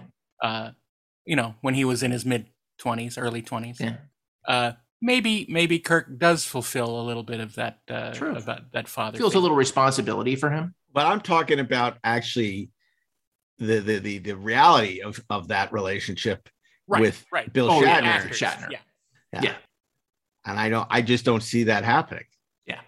Yeah, no. I mean, we know that you know he was he was a fan of Trick and felt threatened that this was a character that potentially they were grooming to replace Kirk eventually, and they were. Uh, which they were. And I just I can't imagine, you know, putting himself in a situation where like, well, Decker is the new star, the hot young star of of Star Trek, and you know, Kirk's like the father figure. I I just Right. don't see don't don't see don't see that working Yeah. for. So No. what's he doing there? He acts if cowardice is seen. Well, let, let's hear a little bit about Ilia, Ashley. Mr. Sulu. Mr. Sulu. Take Lieutenant Ilia in hand. Uh, sir? Uh, yes, of course. Your uh, pre-programming is already set in. It's all on the computer. You'll have no problem. Sorry. I'm sworn to celibacy, Mr. Sulu. That makes me as safe as any human female.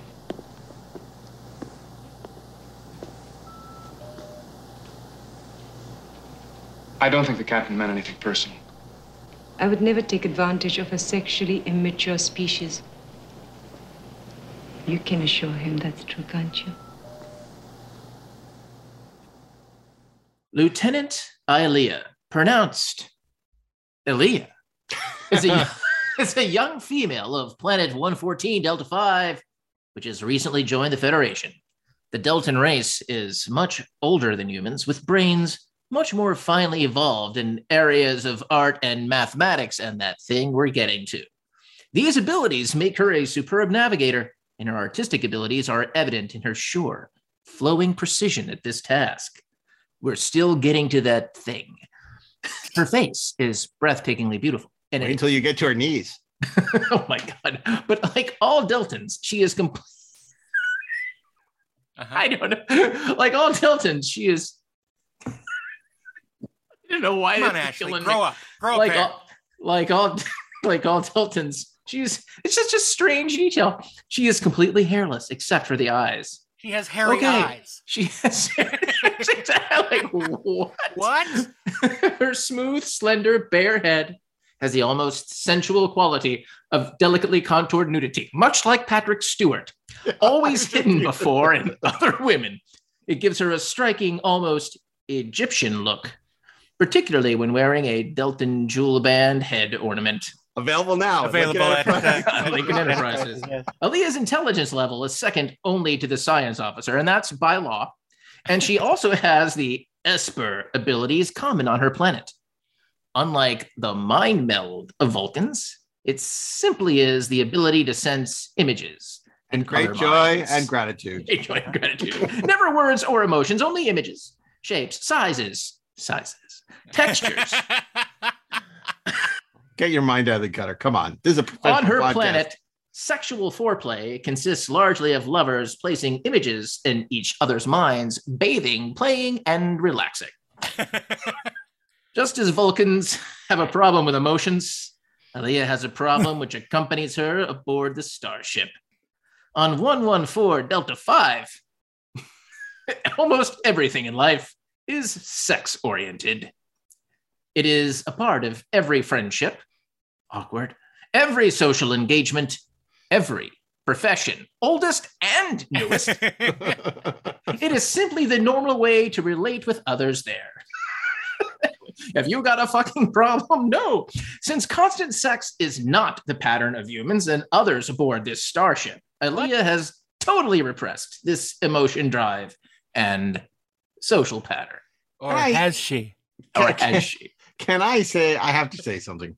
Yes. I know that this, you know, has become, you know, a, a, a really funny runner with obviously Gene. Everything has the sexual element, but but here's the thing: if you really start, it kind of is interesting. It is it interesting. is. I'm just a little like- weirded out by the hairy eyeball. No, no, I, I get it. But, he, but the, th- the thing is, had they actually explored in a non juvenile, sophomoric way, Mhm. like it would have been a very different kind of Star Trek character.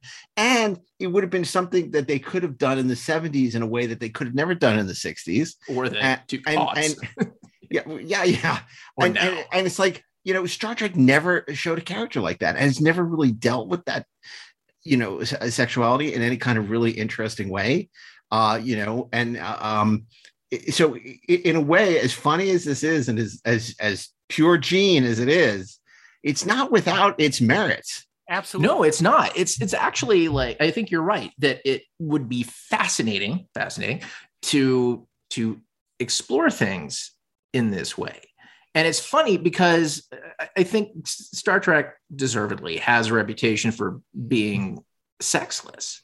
Mhm. And considering Chaste, yeah. like the the the amount of it that Gene, you know, or at least the effort that he seemed to put into trying to get it into the show, it's fast. It's interesting that it never showed up. And and actually really like exploring something like this. Today you could do it in streaming in a really interesting way. I just don't know that culturally like um that could happen that that would happen. Um, but it is it's it would be fascinating to try to go back to the Deltans and do something with them. Well, you know, it's interesting because there's still this idea that Star Trek is a quote unquote family show, and somehow this would make it not a family show. And yet, you know, there's this this whole controversy about oh, in some of the new iterations of Star Trek, they have you know profanity in an attempt to make it hipper, right, and more adult. But you know, the the thing that would really make it sort of more adult, you know, uh, i- i- is is something like this, which has really been anathema to the show. Um, it's it's just it's a very it's very interesting and i mean as we said it's always been dealt with in a very juvenile way you know that whole scene that was cut from star trek the motion picture uh please take uh you know uh, lieutenant Ilia in hand and sulu's like oh bye No, like- no. and he's like turns Yes. into this like 14 year old boy Sunday. trying to It's a you know, terrible scene. it's a terrible scene Yes. And, uh, uh, obviously there's a reason that you guys did not include it in the director's edition Well, not just Um, us guys, but uh, uh, Robert Wise himself. and Robert Wise himself, or you guys, and um, and uh, you know, it's just a, it's a dreadful scene, but uh, it, it, it's it's this is interesting. I mean, this is potentially very interesting. Yeah, Agreed. when when handled correctly. Yes, when han- when handled uh, in the spirit of yes, w- these are advanced humans. These are the best representations of human beings that we have out there in space, dealing with different races and different cultures, and Yeah. so they would be able to deal with this without much problem. That's right. It would not bother them to boldly go where Yeah. every man has gone before. But um, I think the key to developing Star Trek is always see what has Star Trek not done in the past, or what could Right. Star Trek not do in the past. right. You know, what can we do differently? And yet, you know, it, it's like we used to say about Star Trek in the 90s. You know, there comes a point, you know, on a Xerox machine where you make a copy of a copy of a copy and it starts to barely be legible because you keep copying the same thing over. And there was a sense that that's what Star Trek was doing. And there just comes a point where you really have to reinvent them, it in a dramatic way, taking what's great about it, you know, which are the ideas and the concept and, you know, the armature of it. But, you know, eh, unfortunately, like what's happening in a lot of other cinema. It's like, oh, we got to, for safety, we have to keep all these beloved characters and keep finding ways to integrate them because you know if we, we we're too out there we we try and you know create something completely original and we don't have the crutch of like beloved familiar characters we're going to lose some of our audience Or versions of those characters. hmm Yeah. Okay. Well, that's interesting. So, um, obviously, they also go into describing McCoy, who we know who that is. Um, they, the, the sad thing is that they literally transfer the feud, the Spock McCoy feud, onto this relationship. Yeah. Um, and you know, they also, I think, make it more unpalatable because you have Xon, like Spock before him, appears to regard McCoy as a bumbling country doctor, generally achieving cures through luck rather than science, which Spock never did. But, but Spock thought No, he was very Spock said that to to to poke McCoy. Yeah, he didn't believe that. He, Yeah, he no. McCoy was a phenomenal doctor. Yes. But Bones uh, McCoy, like most cynics, is at heart a bleeding humanist, and the affectionate and humorous feud that was carried on between Spock and McCoy is continued between McCoy and Xon, which is Wrong. just it's completely wrong. for the characters. You should have a completely different relationship. Remember how great it was when Dr. Pulaski used to give data shit? Uh, How much the audience loved that. It was Yeah. like kicking a puppy, and it was so much fun to watch her kick the puppy every week. It would have been great, And we talked about the reason that relationship worked is because Spock was so much smarter than um, McCoy. So it wasn't like he was kicking a puppy. He Spock could take it and could give it back as good as he got. Yeah, you exactly. know? And and that's why it didn't work with Pulaski and Data. And then and and it- it's just here. It's like he doesn't even know Xon. He has no relationship with Xon. It's like we, you know. Plus, you. I mean, they literally. It's almost like they thought they were going to get Leonard for the longest time, and then at some point they realized they weren't, and they did a search and replace. Change Spock to Xon. How do you pronounce it? Xon. right? And, and It's the Lieutenant thing that they Zoc. say is different i- is, this thing that's you know McCoy being known to severely chastise in private crewmen and officers who have been guilty of unfairness to Xon and comparing him to Spock. But the thing is, you know, look, Mark, we know that it's easy to say something like this in a in a Bible. The truth is, you would do that scene exactly one time, Mhm, mhm. exactly once, Yeah. If that scene is, survived. Here's how it should have been. Okay. It should have been that Xon absolutely respected the ship's doctor because he knows how much learning it takes to get to that position, right? And not having any experience with McCoy, he would he would uh, very much respect him. And the other thing is, and that McCoy having so much experience with Spock and knowing Spock's struggles with his humanity, would try and help Xon um, experience some of that humanity himself. Yeah, It yes. 100%. complete Right. reversal. And in Mhm. fact, Xon himself, I think, if his primary struggle is, I need to understand human beings. Yeah, the I most imagine, human person on the ship McCoy. is Dr. McCoy. right? It's like that could have been a really interesting friendship relationship if I mean, approached. that's It, it just the, couldn't have been the same the thing. father-son dynamic That's right, right. there. Yeah. Uh, and it's exactly what you said. If other people are unaccepting of this new guy, McCoy would be the most accepting That's right. Absolutely. because he has the empathy for this guy who doesn't fit in, and um, and then that earns Xon a place on the, in the ensemble rather than just being a Spock surrogate. Yeah. You know, you you create a real character that you can do something different, which makes it worthwhile to have that character. Yeah. But by the way, I have to read this now. Well, we're not going to go down the list of characters we know. I have to read this from Dr. Christine Chapel. Ah, yes. Oh God. Okay. Okay. So um uh, she's second in command of the ship's medical section. And but that's not what's funny. And McCoy seems to enjoy passing on to her every duty he finds too boring, irritating, annoying to himself. Yet outside of Captain Kirk, she is probably McCoy's closest confidant. That's news to me. An expert in psychotherapy, perhaps paving the way for Troi. She has unusual ability to teach patients how to use the healing powers of their own bodies. Oh God. Through bathing and changing of clothes and relaxing and, And- playing. and and wearing uh, headpieces. And leisure suits. Yeah. Look, uh, bless Gene for uh, creating this character for his wife, and uh, you know, happy wife, happy TV show. Uh, Yeah. Yeah. it's uh, you know good for him, um, but it's a little bit heavy-handed. Yeah. A little. Yeah. And then they go on to destroy the uh, yo- uh talk about the yeoman, um, which is you know much what you would expect. The standing sets. This is virtually a replay of what we read in the original series Bible.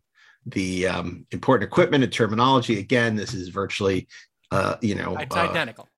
identical to what we read in the previous Bible. Identical.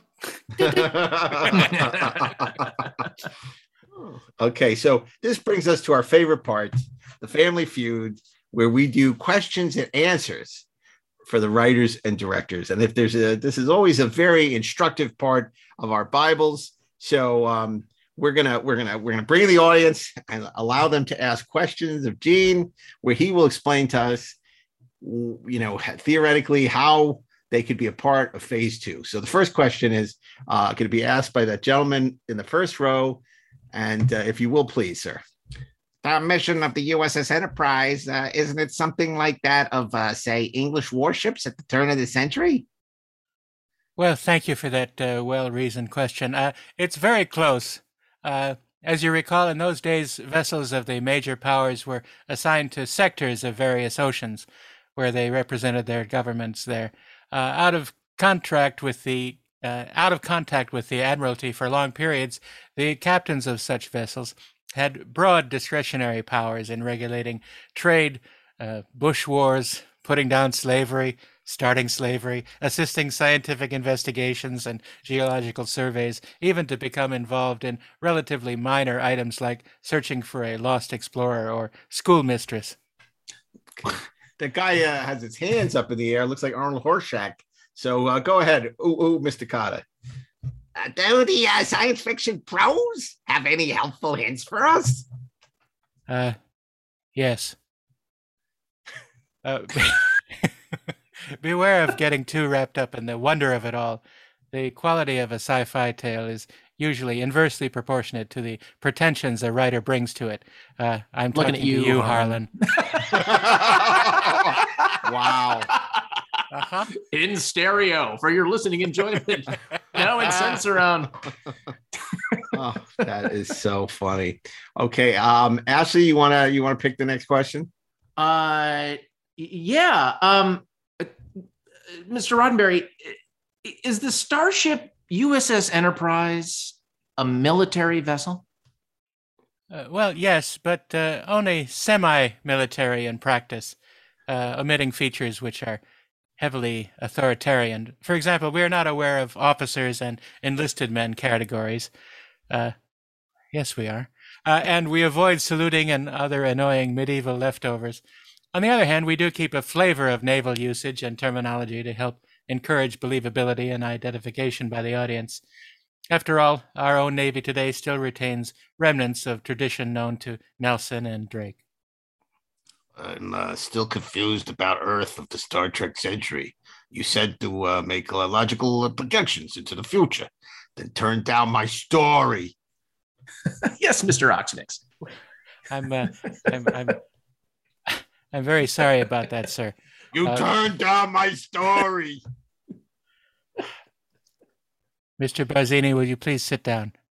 Uh, I because of the, you, Roddenberry. because of the base basis of it was an automated, regimented, inhuman Earth Federation of the future. We must have an optimistic projection of man and his society if we are to approve of and identify with Captain Kirk, the crew of the Enterprise, and their mission. However, Earth colonies, parallel civilizations, and alien cultures can present a range of problems leading to a story. You turned down my story. Mr. Uh, Mr. Klingon, could you please remove that gentleman? Thank you. Junk? Stop it. But uh, protecting the advanced capabilities of your starship, wouldn't man by that time have drastically altered such needs as food, physical love, sleep, etc.? and not turn down his story? Uh, well, probably, but if we did it, it would be at the cost of dehumanizing the Star Trek characters that only a small fraction of the television audience would be interested. The great percentage of viewers might even be, uh, dare I say, repulsed. then must the Starship crew be perfect humans? No, you can project too optimistically. We want characters with a reasonable mixture of strength, weakness, and foibles. Well, he didn't write this for the next. No, he Bible. certainly didn't. No. Uh, again, believability is the key here. What kind of men would logically and believably man a vessel of this type? Obviously, they'd be better selected and trained than the wild enlisted shore leave group in Mr. Roberts. Uh, on the other hand, they have not gotten too stuffy to enjoy themselves and their senses on liberty in an exotic alien city filled with unique pleasures. Such as learning to use the healing power of your own body And bathing and changing clothes. and playing and relaxing. That was my story. But what about Earthmen on other planets? I suppose we'll find them in colonies, scientific bases, mining claims, trading posts, diplomatic posts, and so on and so on and so on. These space colonies are and activities can be anything which results in an entertaining, believable story. Practically practical to photograph. Don't ask us to create whole cities or alien landscapes. We can suggest them only. However, do keep in mind the possibility of aiming your story toward unusual local locations, like a small bar. or perhaps a hot tub. And other civilizations? Well, be creative, but practical here too. Remember, Class M planets will often be similar to many parts of Earth, and with societies duplicating or intermixing almost any era in man's development. Jungle backgrounds exist on backlots, so what about primeval worlds or a pioneer Indian type culture? Lovely parkland exists locally, so do unusually highly modern buildings, and so do farms. I'm sorry, Gene. Do you smell toast? It's like what just. sorry. just- Don't you understand all English? right, all right. I'll agree. I'll agree that with some ingenuity, there may be hundreds of choices. But uh, what about the alien life on some of these worlds you're talking about? Well, look, man like creatures are the easiest, of course, some photos in the casting books notwithstanding. Uh, minor modifications of form, coloring, and hair distribution can be accomplished where necessary. And foreheads, foreheads, foreheads. Eyeballs. Uh, but keep in mind at the same time that out of the collected best science fiction stories of all time, a surprising majority of them center on the more unique and often more thrilling variations in attitudes, value, morals, intellectual power, and sense. And I suppose there are always stories which can be done wholly aboard the starship. I'm sorry. Is this uh, is this taking place in New York? Because we have a lot of a lot of very New York sounding people.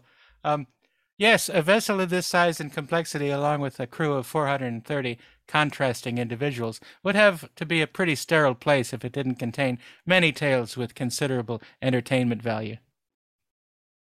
Do uh, most stories always start aboard the USS Enterprise? I uh, I'm uh, welcome from the uh, Muppet delegation. Uh, Uh, no, we also like stories in which we pick up our main characters already on the surface of a planet, with the essential elements of the story already going, or assuming the preceding episode involved a highly interesting planet or civilization. We may stay on that world and do a second or even third new story there, which they never did. No. This can help a given story considerably since it allows extra time and money to be put into sets planned for multiple use. Uh, th- th- that that gentleman over there. Um, I understand the concept of most landings taking place on planets approximating Earth, Mars conditions, but will we ever get to a planet where gravity or atmosphere is a problem? Well, yes, assuming the right story. Uh, I haven't seen it yet, but uh, assuming the right story. Also, some stories will undoubtedly take us outside our vessel into space for repair or to investigate some strange object there. But generally, we will avoid space helmets and weightlessness, since such tales would be more legitimately concern Earth's present era of space travel. The aim of our format is drama and entertainment based on character rather than on details of technology and hardware. Unless you're watching other shows.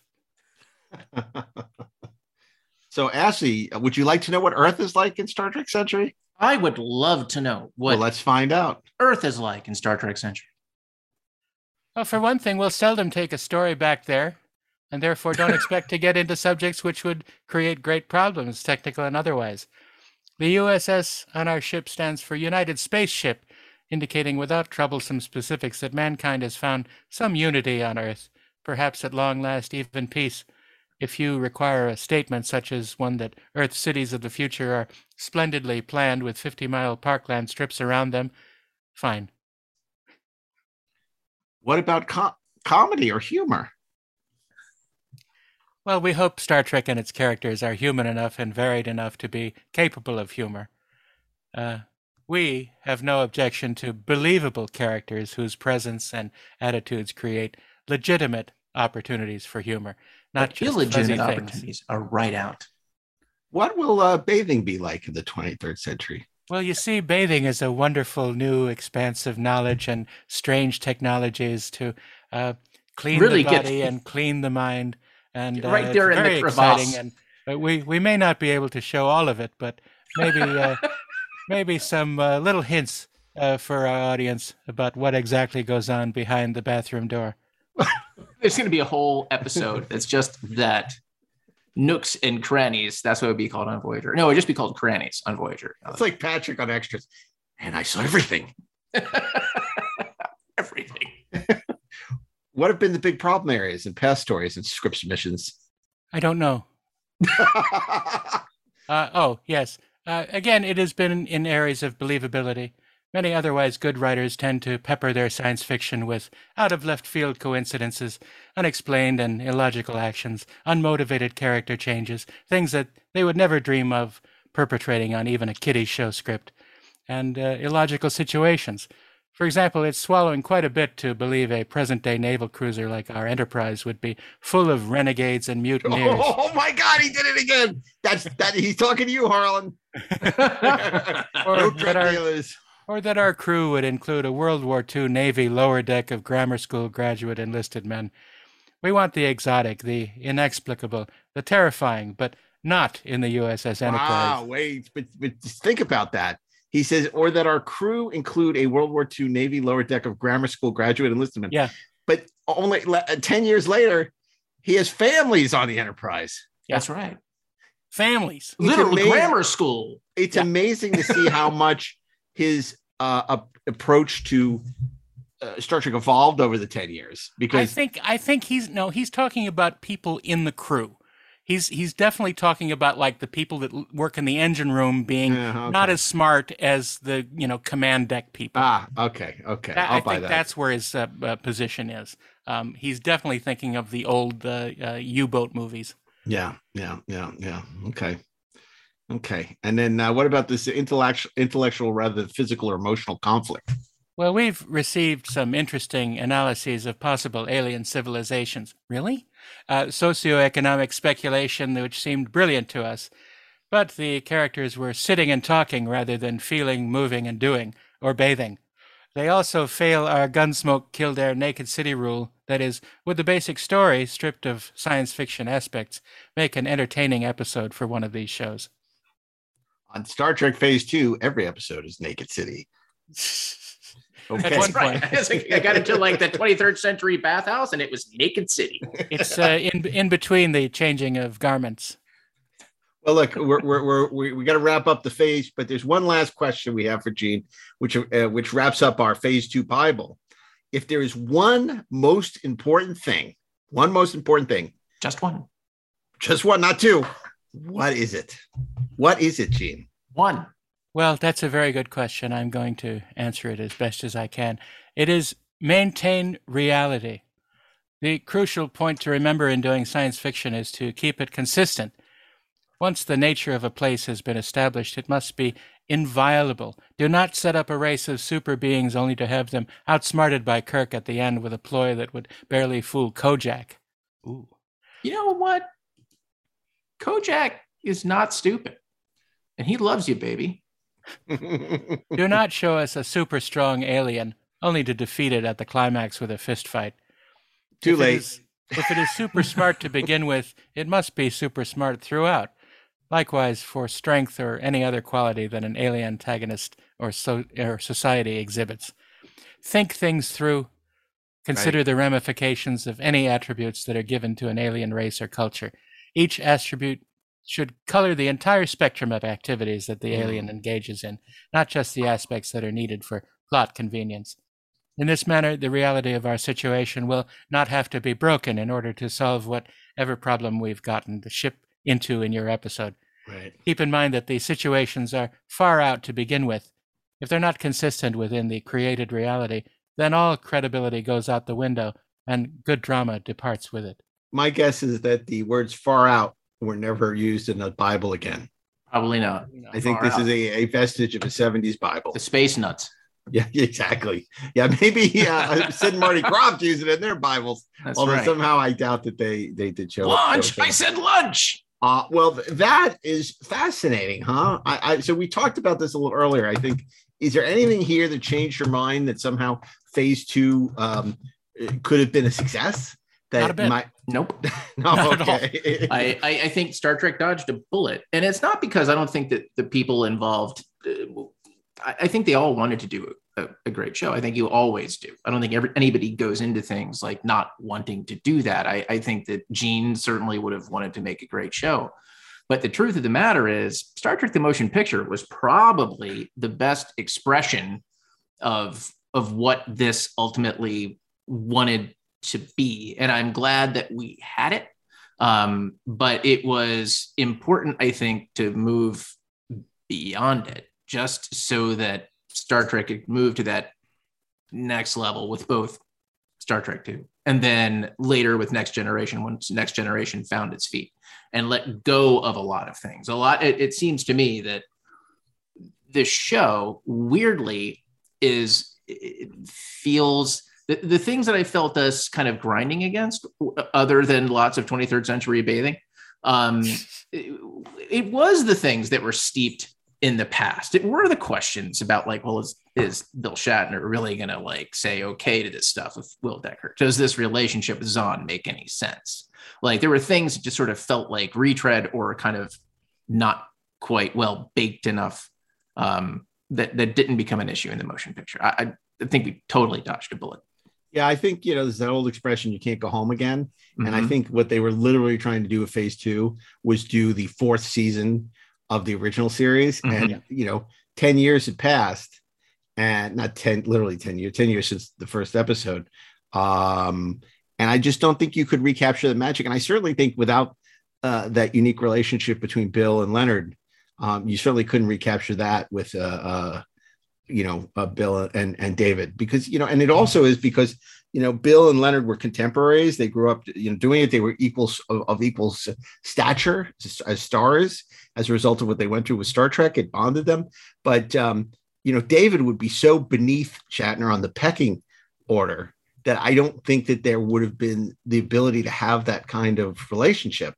You know it, it would have been a star vehicle for Shatner. And as much as that would be great. I don't think it would have given the you know these new characters a chance to sort of blossom.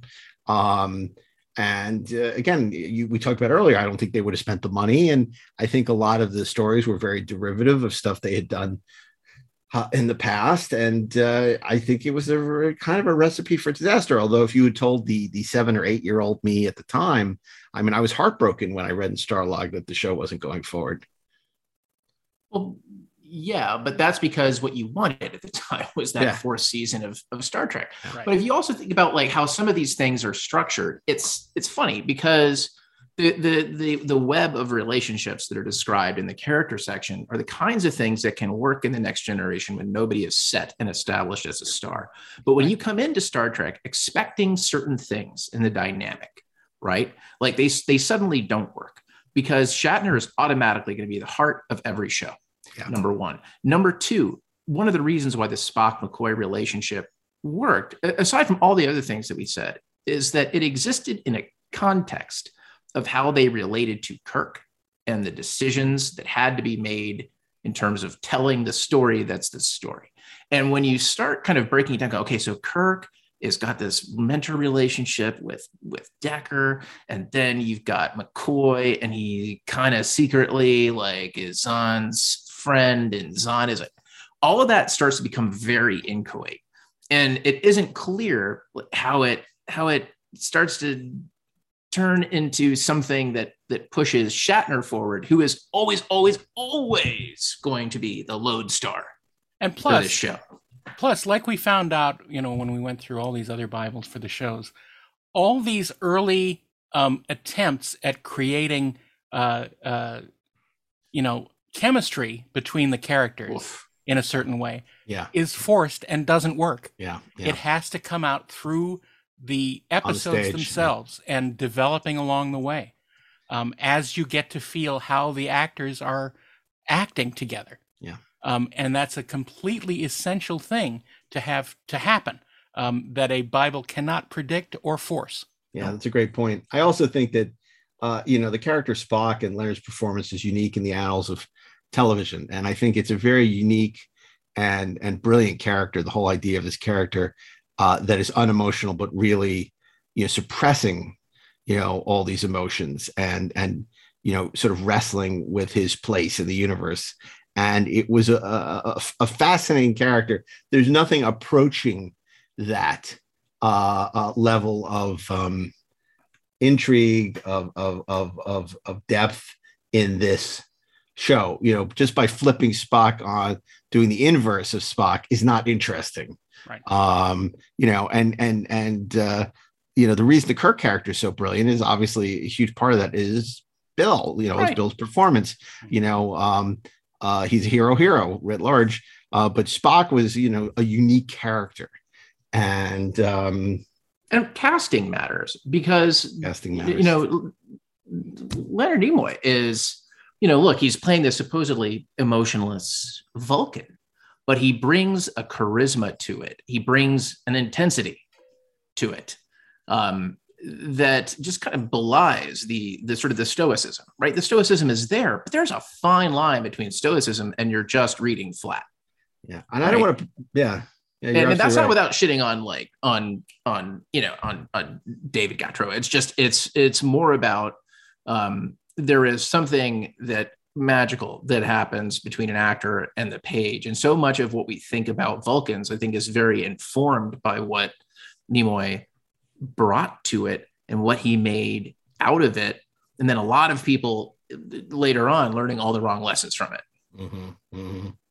Yeah, that's a great point. You know, look, I also don't want to belabor this point, but there's something about this, you know, and we say this in general 60s movies have dated better than 70s movies.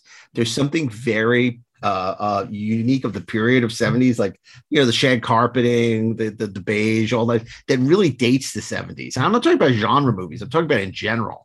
Yeah. Whereas there's something about 60s. I mean, like, you look at a Bond movie from the 60s, they generally hold up better than the. Bond movies from the 70s, right? There's Mhm. something timeless about the 60s you know, and and certainly in science fiction, there's that pre-Apollo, um, you know, and, and pre-Kubrick, where there, there's a certain you know inventiveness that has nothing to do with real science and real technology that kind of makes it timeless. Um, and then in the 70s, you have this post-Apollo, post-Kubrick, and um, and and the stuff from the 70s looks really dated. You know, and a lot of the sci-fi movies from the 70s looked really dated. And I have a feeling that phase two, unlike the original Star Trek, would be, look really dated right now. yeah Mhm. absolutely Yeah. because you can see it. You can see it in those tests. You can see it in the costume design. It was basically going to go with sort of the same costumes but shorter you know shorter uh, sleeves. Um, Yeah. and uh, it, it looked so 70s you know you without the them trying hairstyles? the hairstyles were terrible and the, the you know all the uh, you know the Xon tests his hair was so long and even you know the actors that were acting alongside them had really long hair and it just it it just smacks of like Ark II and uh you know and saturday morning shows like, Well, do You know what it even- looks like? uh-oh ashley has uh, stood up from his chair I see is, that, uh, is now no longer in orbit Oh no, he's back. What's I he got happen there? to have on my shelf, and hopefully, like we can actually see this. oh uh, yeah, the, entropy effect. cover. This is the Long-haired original edition. Sulu. Yeah, long-haired Sulu. Yeah. right. That's what it would have been like with the mustache. Well, you know, with the it- porn stash and the well, long well, hair. I, I, and that's funny because I was going to say we've talked about this on the show before.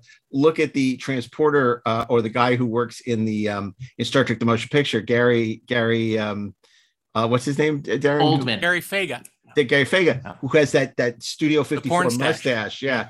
And and and even at the rec deck sequence, if you if you look at it, it, you know, where they didn't really have the ability to like do uh, extensive hair and makeup on everyone. Yeah. It, it is so 70s. Yep. And um, I really think that this would have, you know, the 70s of it all would have been very debilitating for the series. Star Trek Boogie Nights.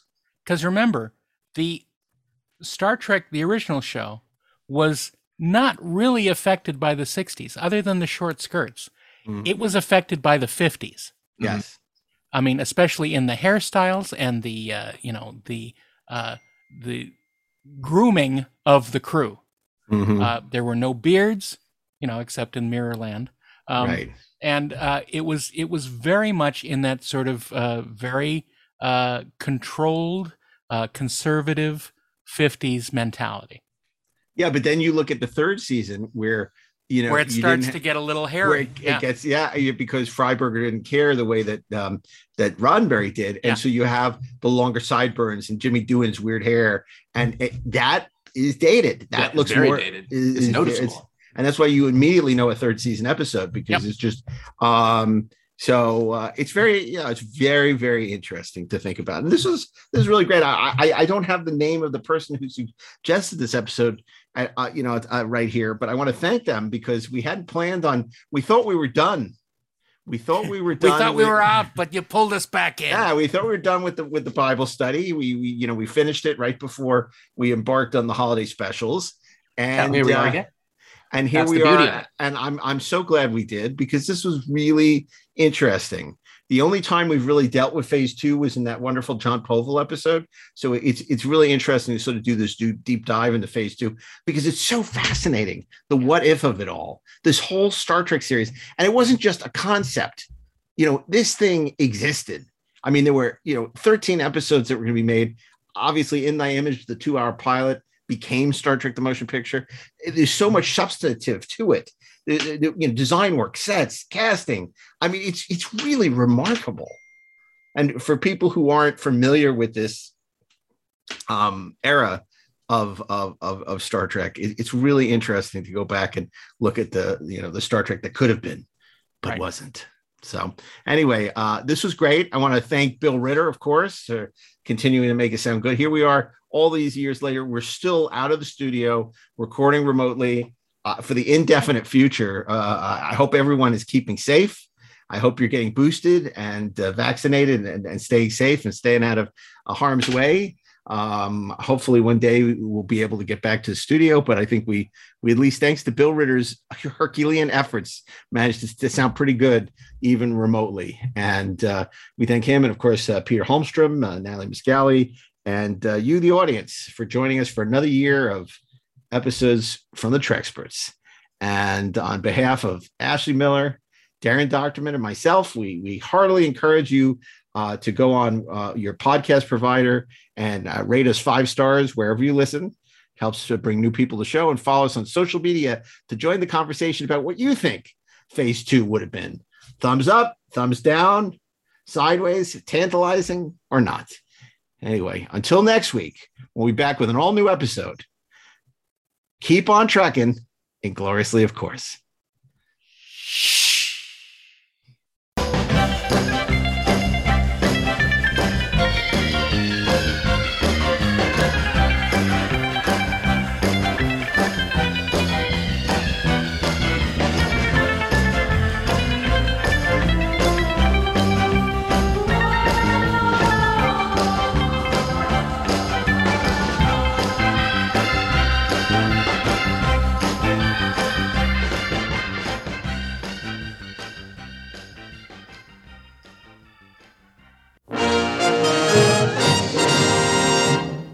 You're listening to the Electric Surge Network.